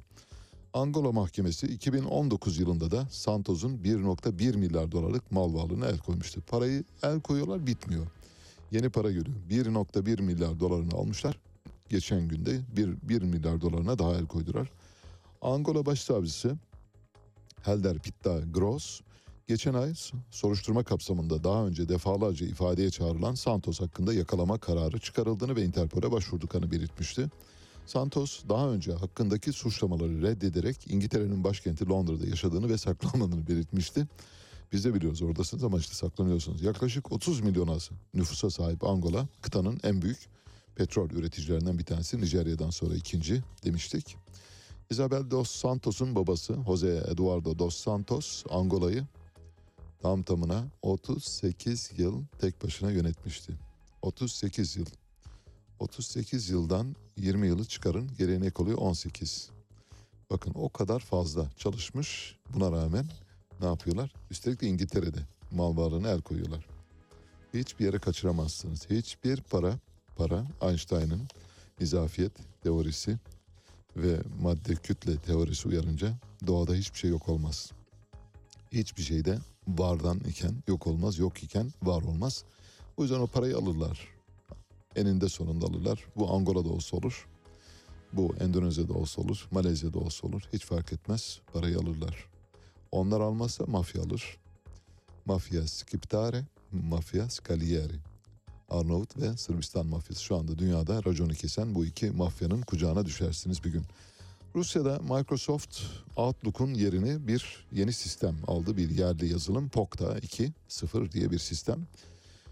Rus yazılım şirketi Novie Oblanchiye Teknoloji Microsoft Outlook'un yerini alacak Pokta 2.0 platformunda kurumsal bir posta sistemi geliştirildiğini açıkladı. Maliyeti 1.1 milyar ruble yaklaşık 285 milyon liraya tekabül ediyor. Çok hızlı bir sistem değil ama zamanla geliştirilecek. Ee, sistem 400 binden fazla postayı, e-postayı destekleyebilecek durumda. Kullanıcıların günde 50 civarında e-posta alabilmesine imkan tanıyor. Ve 500 kilobayt e, ortalama bir hacme sahip ileride büyüyecek. Ve büyüdüğü zaman sınırsız kapasitede e-postayı alıp gönderme imkanı ortaya çıkabilecek. Bir haber var bunu paylaşalım çünkü kamuoyunda epeydir yer alıyor. Herkesin de merak edebileceğini düşündüğüm bir haber. Kenan Işık bildiğiniz gibi Türkiye'nin yetiştirdiği büyük tiyatroculardan ve önemli sunuculardan biriydi. Bir e, sauna çıkışında e, düştü ve beyin kanaması geçirdi. O tarihten bu yana e, hareketsiz biçimde işte bir makineye bağlı olarak yaşıyor. Her ay neredeyse ortalama bir tane haber çıkıyor Kenan Işık'la ilgili. Bu da çok tuhaf bir şey. Neden yaptıklarını bilmiyorum. Hakikaten bir insanın hayatıyla, ailesiyle ilgili olan konuları böyle olur olmaz yerli yersiz konuş, konuşma şeyini kendilerinde nasıl buluyor? Düşmanları mı var bilmiyorum ama hakikaten hoş değil.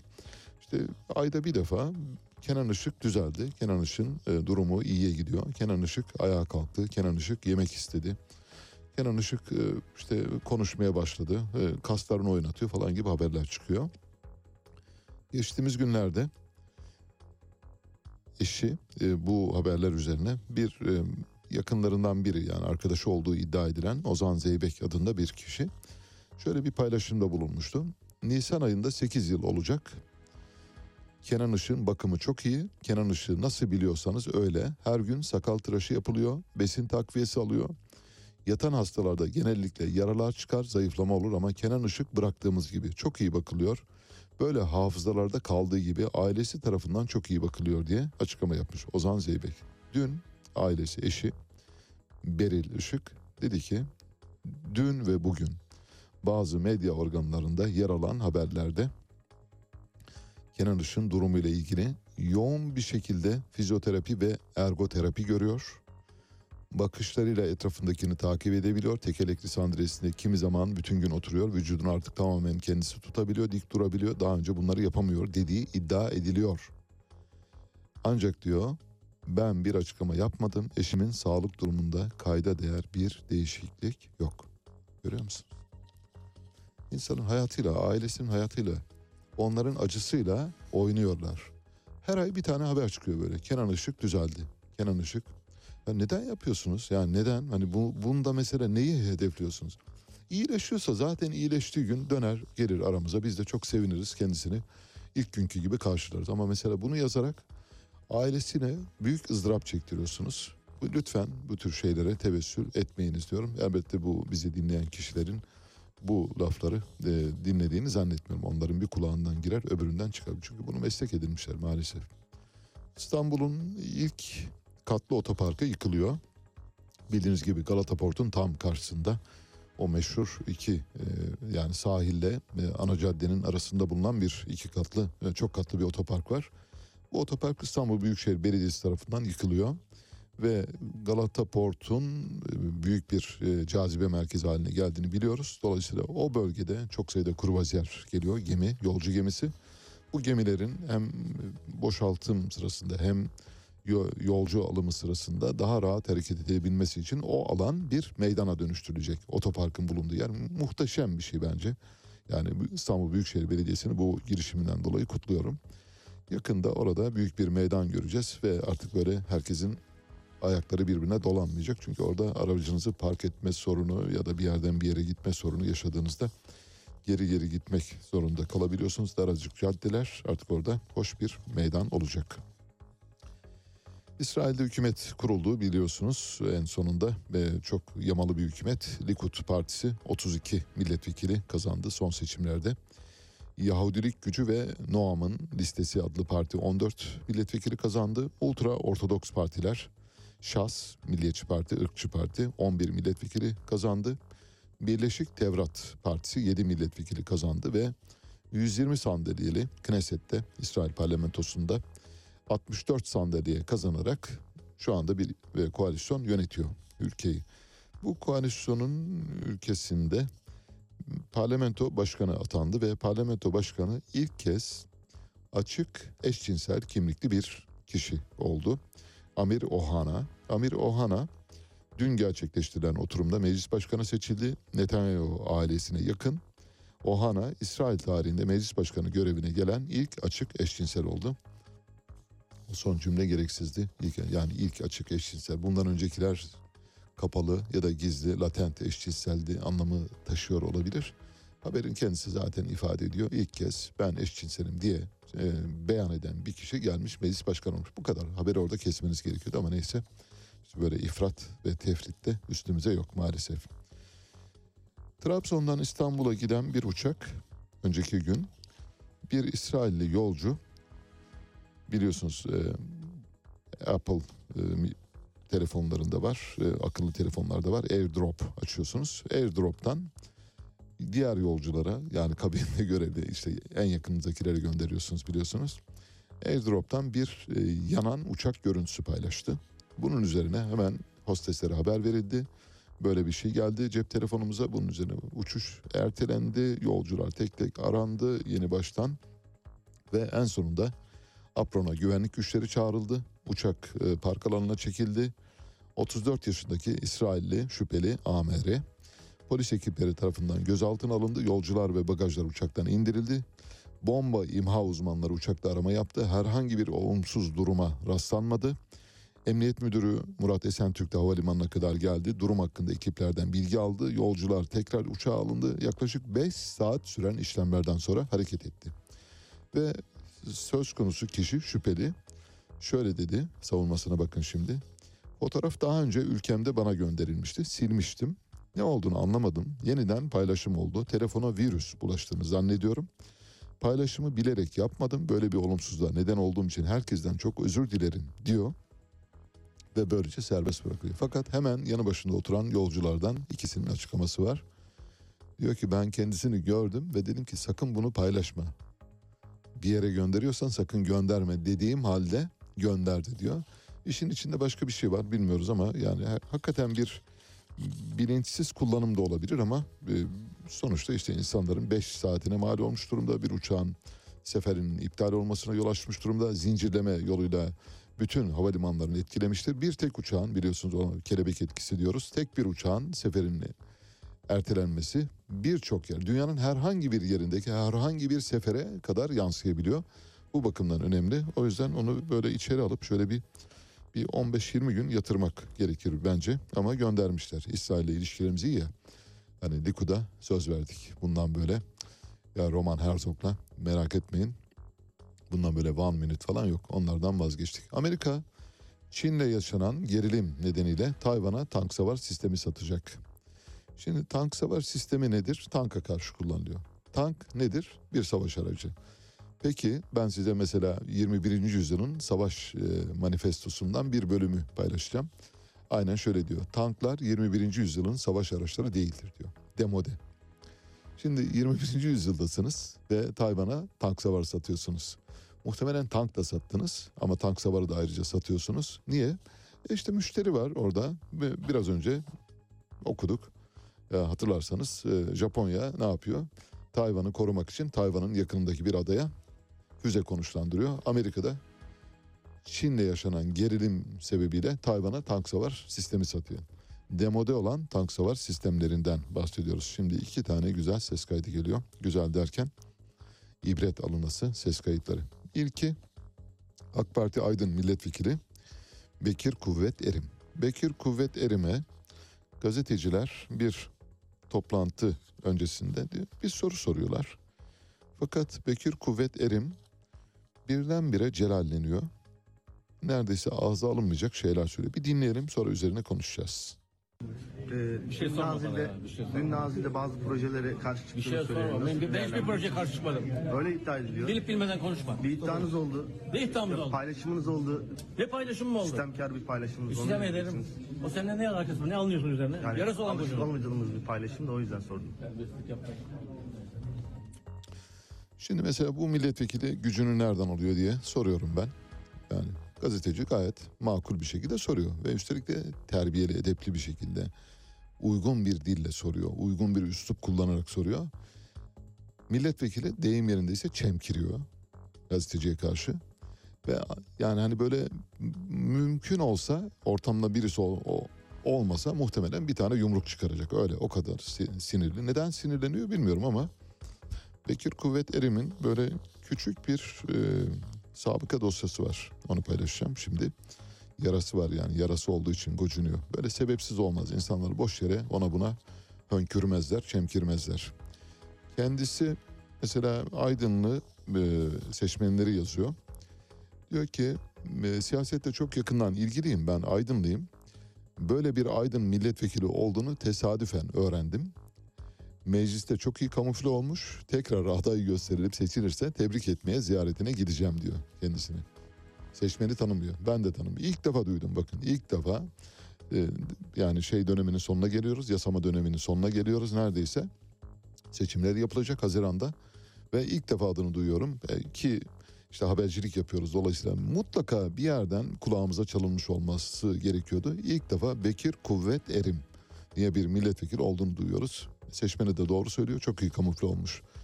Kendisi daha önce mesela Amasra'da 41 madenci hayatını kaybettiği gün ne yaptı? Bekir Kuvvet Erim diğer AK Partili yöneticilerle birlikte bir düğüne gittiler. Halay çektiler ve ortalığı titrettiler. Öylesine yani vatandaşın sorularına, sorunlarına bilgane kalan bir milletvekilinden bahsediyoruz. Amasra'da madenciler hayatını kaybettiği gün halay çekti kendisi. Başka ne yaptı? Parlamentoda sordular kendisine. Dediler ki ya bu çiftçiler zarar ediyor. Buna karşı ne yapmak lazım Aydın'daki çiftçiler için? Şöyle dedi, çiftçi zarar ediyor derken çiftçilerin hepsi zarar ediyor. Hepsi tarlasını, traktörünü satıyor gibi bir ima var. Sürekli bir algı yaratıyorsunuz. Muhalefet milletvekiline söylüyor. Kendisine soru sormuş muhalefet milletvekili. O da hemen karşı savunmaya geçiyor. Çiftçi de zarar eder, esnaf da zarar eder. İşinin hesabını yapmayan herkes zarar eder. Ben de zarar ettim. 1994 yılında 120 dekar tarlamı, traktörümü sattım, borcumu ödedim icraya gitmeden. Ama şimdi aldım yine. Niye aldım? Çünkü para kazanacak incir dikeceğim. 50 bin liralık traktör alayım ama 500 bin liralık traktör alsam zarar ederdim. Klimalı traktör almayı ben de bilirdim ama zarar ederdim. 30 dekar arazisi olan 500 bin liralık traktör alıyor. Hani ayranın yok içmeye, tahterevanla gidersin ekin biçmeye diyor. Nasıl? Sana ne? Yani adam traktör alıyorsa sana ne? Adam traktörü senin paranla mı alıyor? Yok. Ama ama işte siz Milletin vekili değilsiniz. Milletin vekili olsaydınız o gazetecinin sorusuna öyle yanıt vermezsiniz. Milletin vekili olmuş olsaydınız Aydın'daki siyasette çok yakın ilgili olduğunu söyleyen seçmenleriniz sizi tanırdı ve biz de sizi tanırdık en azından. Hiçbir şey ifade etmiyorsunuz. Hiçbir şey ifade etmeyen bir kemiyetsiniz siz maalesef. Bir başka ses kaydı gelecek şimdi. Ağrı'nın meşhur bir sınır kapısı var İran'da. Gürbulak sınır kapısı. Sınır ticareti 1960'lı yıllardan beri çok işlek bir kapıdır. Yani Edirne'den gram mal geçmezken Ağrı Gürbulak sınır kapısı böyle bir şey gibi otoban gibi çalışırdı. Bendeniz o bölgeyi bir parça bilirim. Gürbulak Gümrük Müdürü Osman Erdoğan bir toplantıda sahneye gümrük personelini de çıkarmış. Onlarla ilgili bir şeyler anlatıyor. Anlatırken bir an dönüyor arkasında güya espri yapıyor. Hani kendisinden böyle çok emin ve e, özgüveni çok yüksek bir yönetici profili sergilemek için yapıyor olsa gerek bilmiyoruz. Dönüyor arka taraftaki bir memura bir tokat atıyor. Bak diyor mesela bu kerata diyor sakallı diyor. Oysa sakalsız olması lazım diyor. Sadece bununla sınırlı değil başka şeyleri de var. Başka icraatları da var. Önce bir dinleyelim. birinde ihtar alırsa aldığı gün süresi iptal ediyor. Ama bu adam öyle değil. Bak sakalı gelmiş. Eşek sıpası sanatlara gelmesin diye. Muhtemelen sizin gibi tokat ne biliyor musunuz? O alt sözü kullanmayacağım diyor. Kullanırsa ceza yiyecekti. Bir daha kullansaydım ağrını yiyecekti. Bir daha kullansam bir ağrını. Beşinci defa da ancak açılıyor biliyor musun? Peki bu? Hemen açılıyor. Bak bunlar iyi gidin. Bunlar sizin için gerekli şeyler. Benim kurumum bu kurum, böyle bir kurum. Bu sefer benim merhametli bir insanım. Bu adam hata yaptığı adam biliyorsun. Görmezden gözüne bakıyor. Evet e, milletvekili bu kaydı tabii Cumhuriyet Halk Partisi Genel Başkan Başdanışmanı İzmir Milletvekili Mahir Polat e, ortaya çıkardı. Ve Mehmet Muş'a da sordu. Ticaret Bakanı Mehmet Muş'a dedi ki bu bürokratla ilgili ne yapacaksınız diye sordu. Polat'ın paylaştığı görüntülerde Osman Erdoğan işte tokat atıyor bir de eşek sıpası diyor. Yani hiç söylenmeyecek şeyleri söylüyor. Mahir Polat bir başka video daha paylaştı Osman Erdoğan'la ilgili. Osman Erdoğan o videoda da şöyle diyor. Kadın gümrük personelini göstererek şöyle diyor. Bakın diyor kızlarımız burada diyor.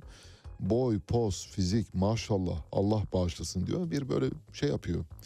Bedenleri üzerinden bir güzelleme yapıyor. Yani asla böyle bir şey yapamaz. Yapmaması lazım normal şartlarda. Ve Mahir Polat diyor ki bu bürokratla ilgili ne yapacaksınız?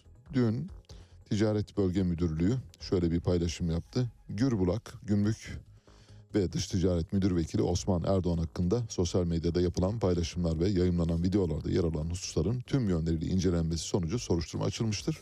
Ve dün görevden alındı. Bu soruşturmanın ardından görevden alındı. Çok şükür Türkiye böyle bir bürokrattan kurtulmuş oldu. İnşallah Bekir Kuvvet Erim'den de kurtuluruz. Böyle milletvekillerinde kurtulacağımız günleri sabırla bekliyoruz.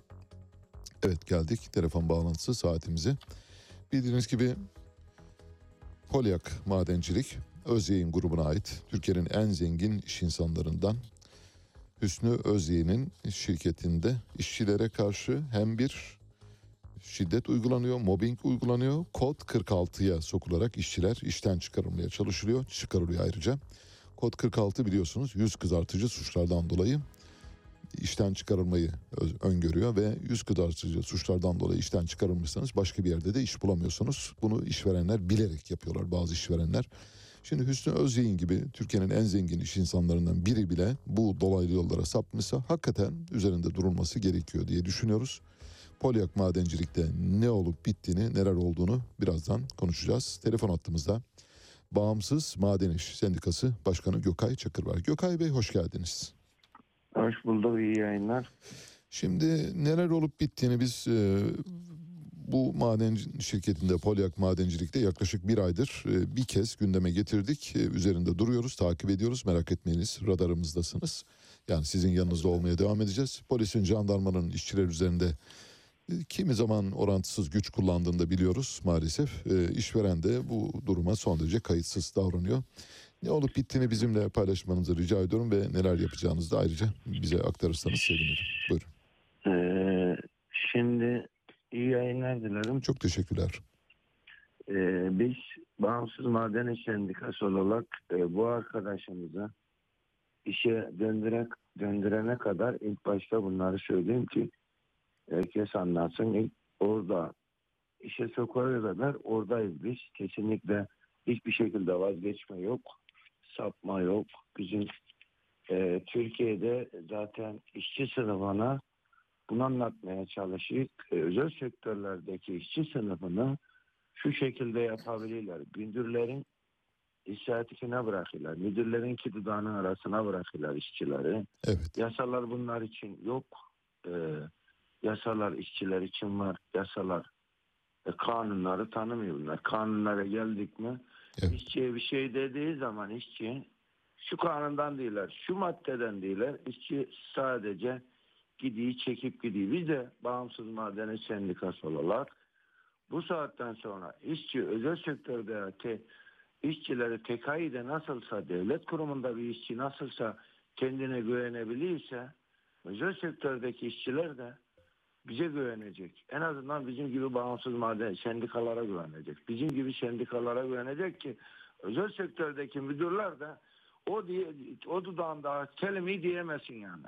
Tabii. Bizim için bir yerden çapaklı değildir. Bu Türkiye'deki bütün işçi sınıfına bir singaldır yani. İşverenlere bir singaldır bu. Bizim için önemli olan bu, değerli olan bu. Peki e, işverenin herhangi bir şekilde sizinle temas kurma niyeti oldu mu? Yani Hüsnü Özyeğin'den bahsetmiyorum. O muhatap almıyor zaten de. Ama Polyak Madencilik yöneticileri sizinle bir, temas kurdu mu? Dolaylı yollardan. Dolaylı yollardan.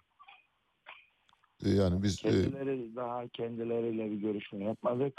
Ama dolaylı yollardan e, yönlerden yavaş yavaş e, belirli bir yerlere geldiği gibi geldi. dolaylı dediğiniz yani bir e, temsilci mi gönderiyor? Kim üzerinden sizinle irtibat kurmaya çalışıyor? Ya şimdi e, belediye başkanları var, kaymakam beyler var, avukatlar var, e, şeyler var. E, ne diyeyim size Anladım. Tamam yani evet e, aracılar kullanıyor. şeyler yani bir sürü yardımcı olmaya çalışan dostlar var, arkadaşlar var, çevre var, Türkiye'deki siyasi partiler var. Yani milletvekilleri var, sağ olsunlar. E, öyle herkes temas kuruyor şu anda. Olumlu da gidiği gibi geldi bize. Biz öyle görüyoruz bağımsız maden sendikası olarak. Umarım. Çözülecek, çözülecek, çözülecek. Çözülecek peki. E, madende e, çalışma koşulları ve işverenin tutumu ile ilgili neler söyleyebilirsiniz? Ya işveren şimdi üstüne yüzüyen buraya senede 6 ayda 3 ayda bir gelen bir kişi. Buradaki e, Soma'da e, 301 kişinin vefat ettiği ocakta çalışan grubun e, alttaki gruplar şu anda burada. Oradaki yarattıkları baskıyı işçilere şu anda buraya geldiler. Burada toplanmaya başladılar. Soma da grubunun iş, mühendisleri, amirleri burada şu anda. Ee, oradaki yaptıklarını burada da yapmaya başladılar. Soma grubunun öyle mi? Bu 301 madencinin öldüğü şirketin yöneticileri şu anda orada mı çalışıyorlar?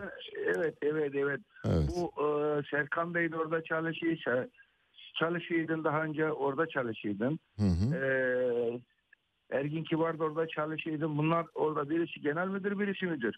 Evet. İkisi de orada aynı. Tabii bunlar çok deneyimli oldukları için değil mi? Böyle bir madende de evet o deneyimli insanlardan faydalanmak istiyorlar anladığım kadarıyla. Yo çok deneyimli değil onlar. Onlar çok deneyimli değil o kadar. Ama işte işçileri de bu şekilde aynı oradaki yaptıkları gibi Aynen. yani kafalarına göre çıkarırlar, kafalarına göre işçi alırlar. Evet. İşçilere baskı, mobbing, Serkan Bey'in 100 tane koruması var. İşçiyi bu şekilde korkutuyorlar. Evet. Üç tane beş tane avukatına geziyor orada gezerken. ha. İşçiyi sadece ve hiçbir işçi orada kral yani. Serkan Bey kendini orada krallık yaratmış. Evet. Anladın mı? Bu şekilde Peki Gökay Bey şimdi e, Türkiye'nin en zengin iş insanlarından biri e, Hüsnü Özyeğin. E, mesela adının böyle bir olayda e, anılmış olmasından dolayı bir e, utanç duyuyor olabilir mi? Yani mesela konuşuyor musunuz yetkililerle? "Ya Arkadaş bu adam e, bu kadar şey oluyor. Hala e, tek bir girişimde bulunmuyor, sesini çıkarmıyor. Neden diye soruyor musunuz? Valla şöyle söyleyeyim sana. İsteyen e, belki bir kere iki kere bu mevzuyu ya duymuştur ya duymamıştır. Çünkü Yo yo duymuştur olur mu öyle şey? Ama medyada yazılıyor, sosyal medyada falan ve kıyamet gibi şeyler yazılıyor. Yani bunları duymamasına, bilmemesine olanak yok. Kesinlikle biliyor ama bilmezden geliyor. İşte ben bunu anlamakta zorlanıyorum. Yani bu kadar çok parası olan bir insanın bir maden şirketinde bu tür şeylere neden müsamaha ettiğini, göz yumduğunu anlamak istedim. O bakımdan sordum. Biliyor Hüsnü Özceğin'in bilmemesine imkan yok. Valla biliyse de ben şaşırırım. Ben Biliyorsa da ayıp ediyor diyorsunuz. Tamam. Ya, Bence de ayıp ediyor. E, yakıştıramıyorum o zaman. Ben de aynı şey. Türkiye'nin e, birinci, ikinci, üçüncü, dördüncü sırasındaki Tabii. zenginler zaten şu anda maden çalıştırıyorlar. Şirketleri var hepsinin. Evet. Aşağı yukarı hepsinde var şirketler, maden şirketleri var. Doğru. Böyle bir şeyler de yapıyorlarsa geçen gün e, şeyde de aynısıydı. Balle'de de aynısıydı. Eczacıbaşı dediğimiz. Ama Eczacıbaşı biliyorsunuz biz e, birkaç yayın yaptık. O yayından sonra orada durumu düzeltti. Mesela Eczacıbaşı taşeron şirketi gönderdi ve şirketin yönetimini bizzati üstlendi. İşçilerle de masaya oturdu. Dolayısıyla o üzerine düşeni yaptı ama mesela Hüsnü Özyeğin aynı şeyi yapmıyor. Ben bunu merak ettiğim için sordum. Peki çok teşekkür ederiz Gökay Bey size. Biz teşekkür ederim ama dediğimiz gibi bu şunu söylemek isterim ben Türkiye'deki bütün işçilere. Tabii. e, birlik olmaları lazım, beraber olmaları lazım. Arkadaşlarına hangi işçi olursa olsun doğru olduğunu e, inanıyorlarsa, işçinin haklı olduğunu inanıyorsa, inanıyorlarsa işçiler birbirine destek olmak zorundadırlar. Patronlar bizleri sadece bir peçete gibi alıp bir kenara koyabilirler. Tabii. Bunun için bunları e, işçi kardeşlerin birbirine destek çıkmaları lazım ki her gün bir işçi çıkıp da bir işçi alınmasın yani. İşçi Aynen. Kendine özgüven geçsin. Yani işçi de bir insandır. Elbette. sonuçta. Elbette. E, işçinin de çoluğu çocuğu vardır. İşçinin de ev kirası vardır. İşçinin de borcu vardır. Bir işçi bir anda ben seni çıkardım diyemezsin bir işçiye. Bu şekilde olmaz ki. Evet. Peki. Türkiye'deki Çok bütün emekçi, dost- emekçi dostlarıma şunu söylerim. Birbirinize destek olun. birbirinize kitlenin yani. Peki çok teşekkürler. Bağımsız Maden İş Sendikası Başkanı Gökay Çakır'la konuştuk. Polyak Madencilik'te Hüsnü Özyeğin'e ait Polyak Madencilik'teki meseleyi konuştuk. Evet e, söylemek istediği çok açık. E, En sonunda verdiği mesajı bir cümlede toparlamak gerekirse ne diyor? Örgütlü bir gücün karşısında dayanacak hiçbir güç yoktur.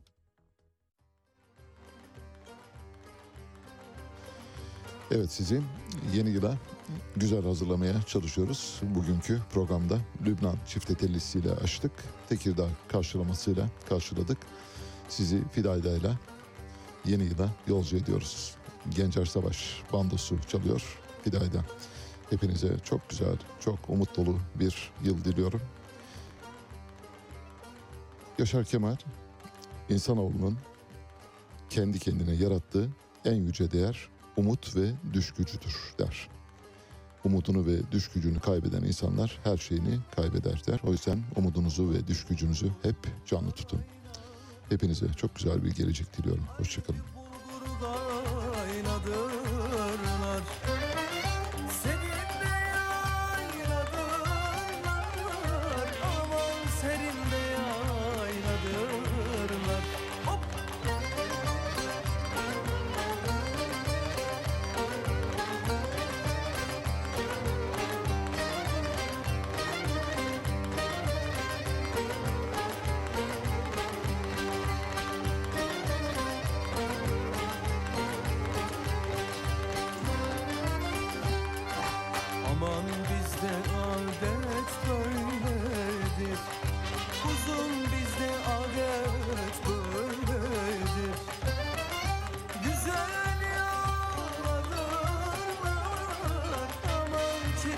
서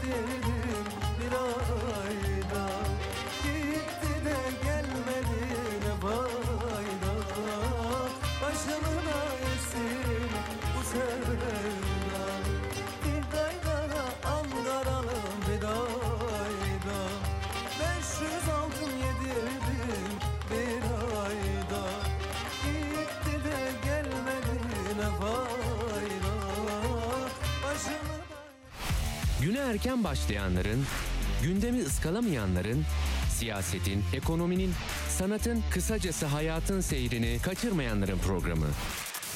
Ali Çağatay'la Seyir Hali hafta içi her sabah 7'den 9'a Radyo Sputnik'te.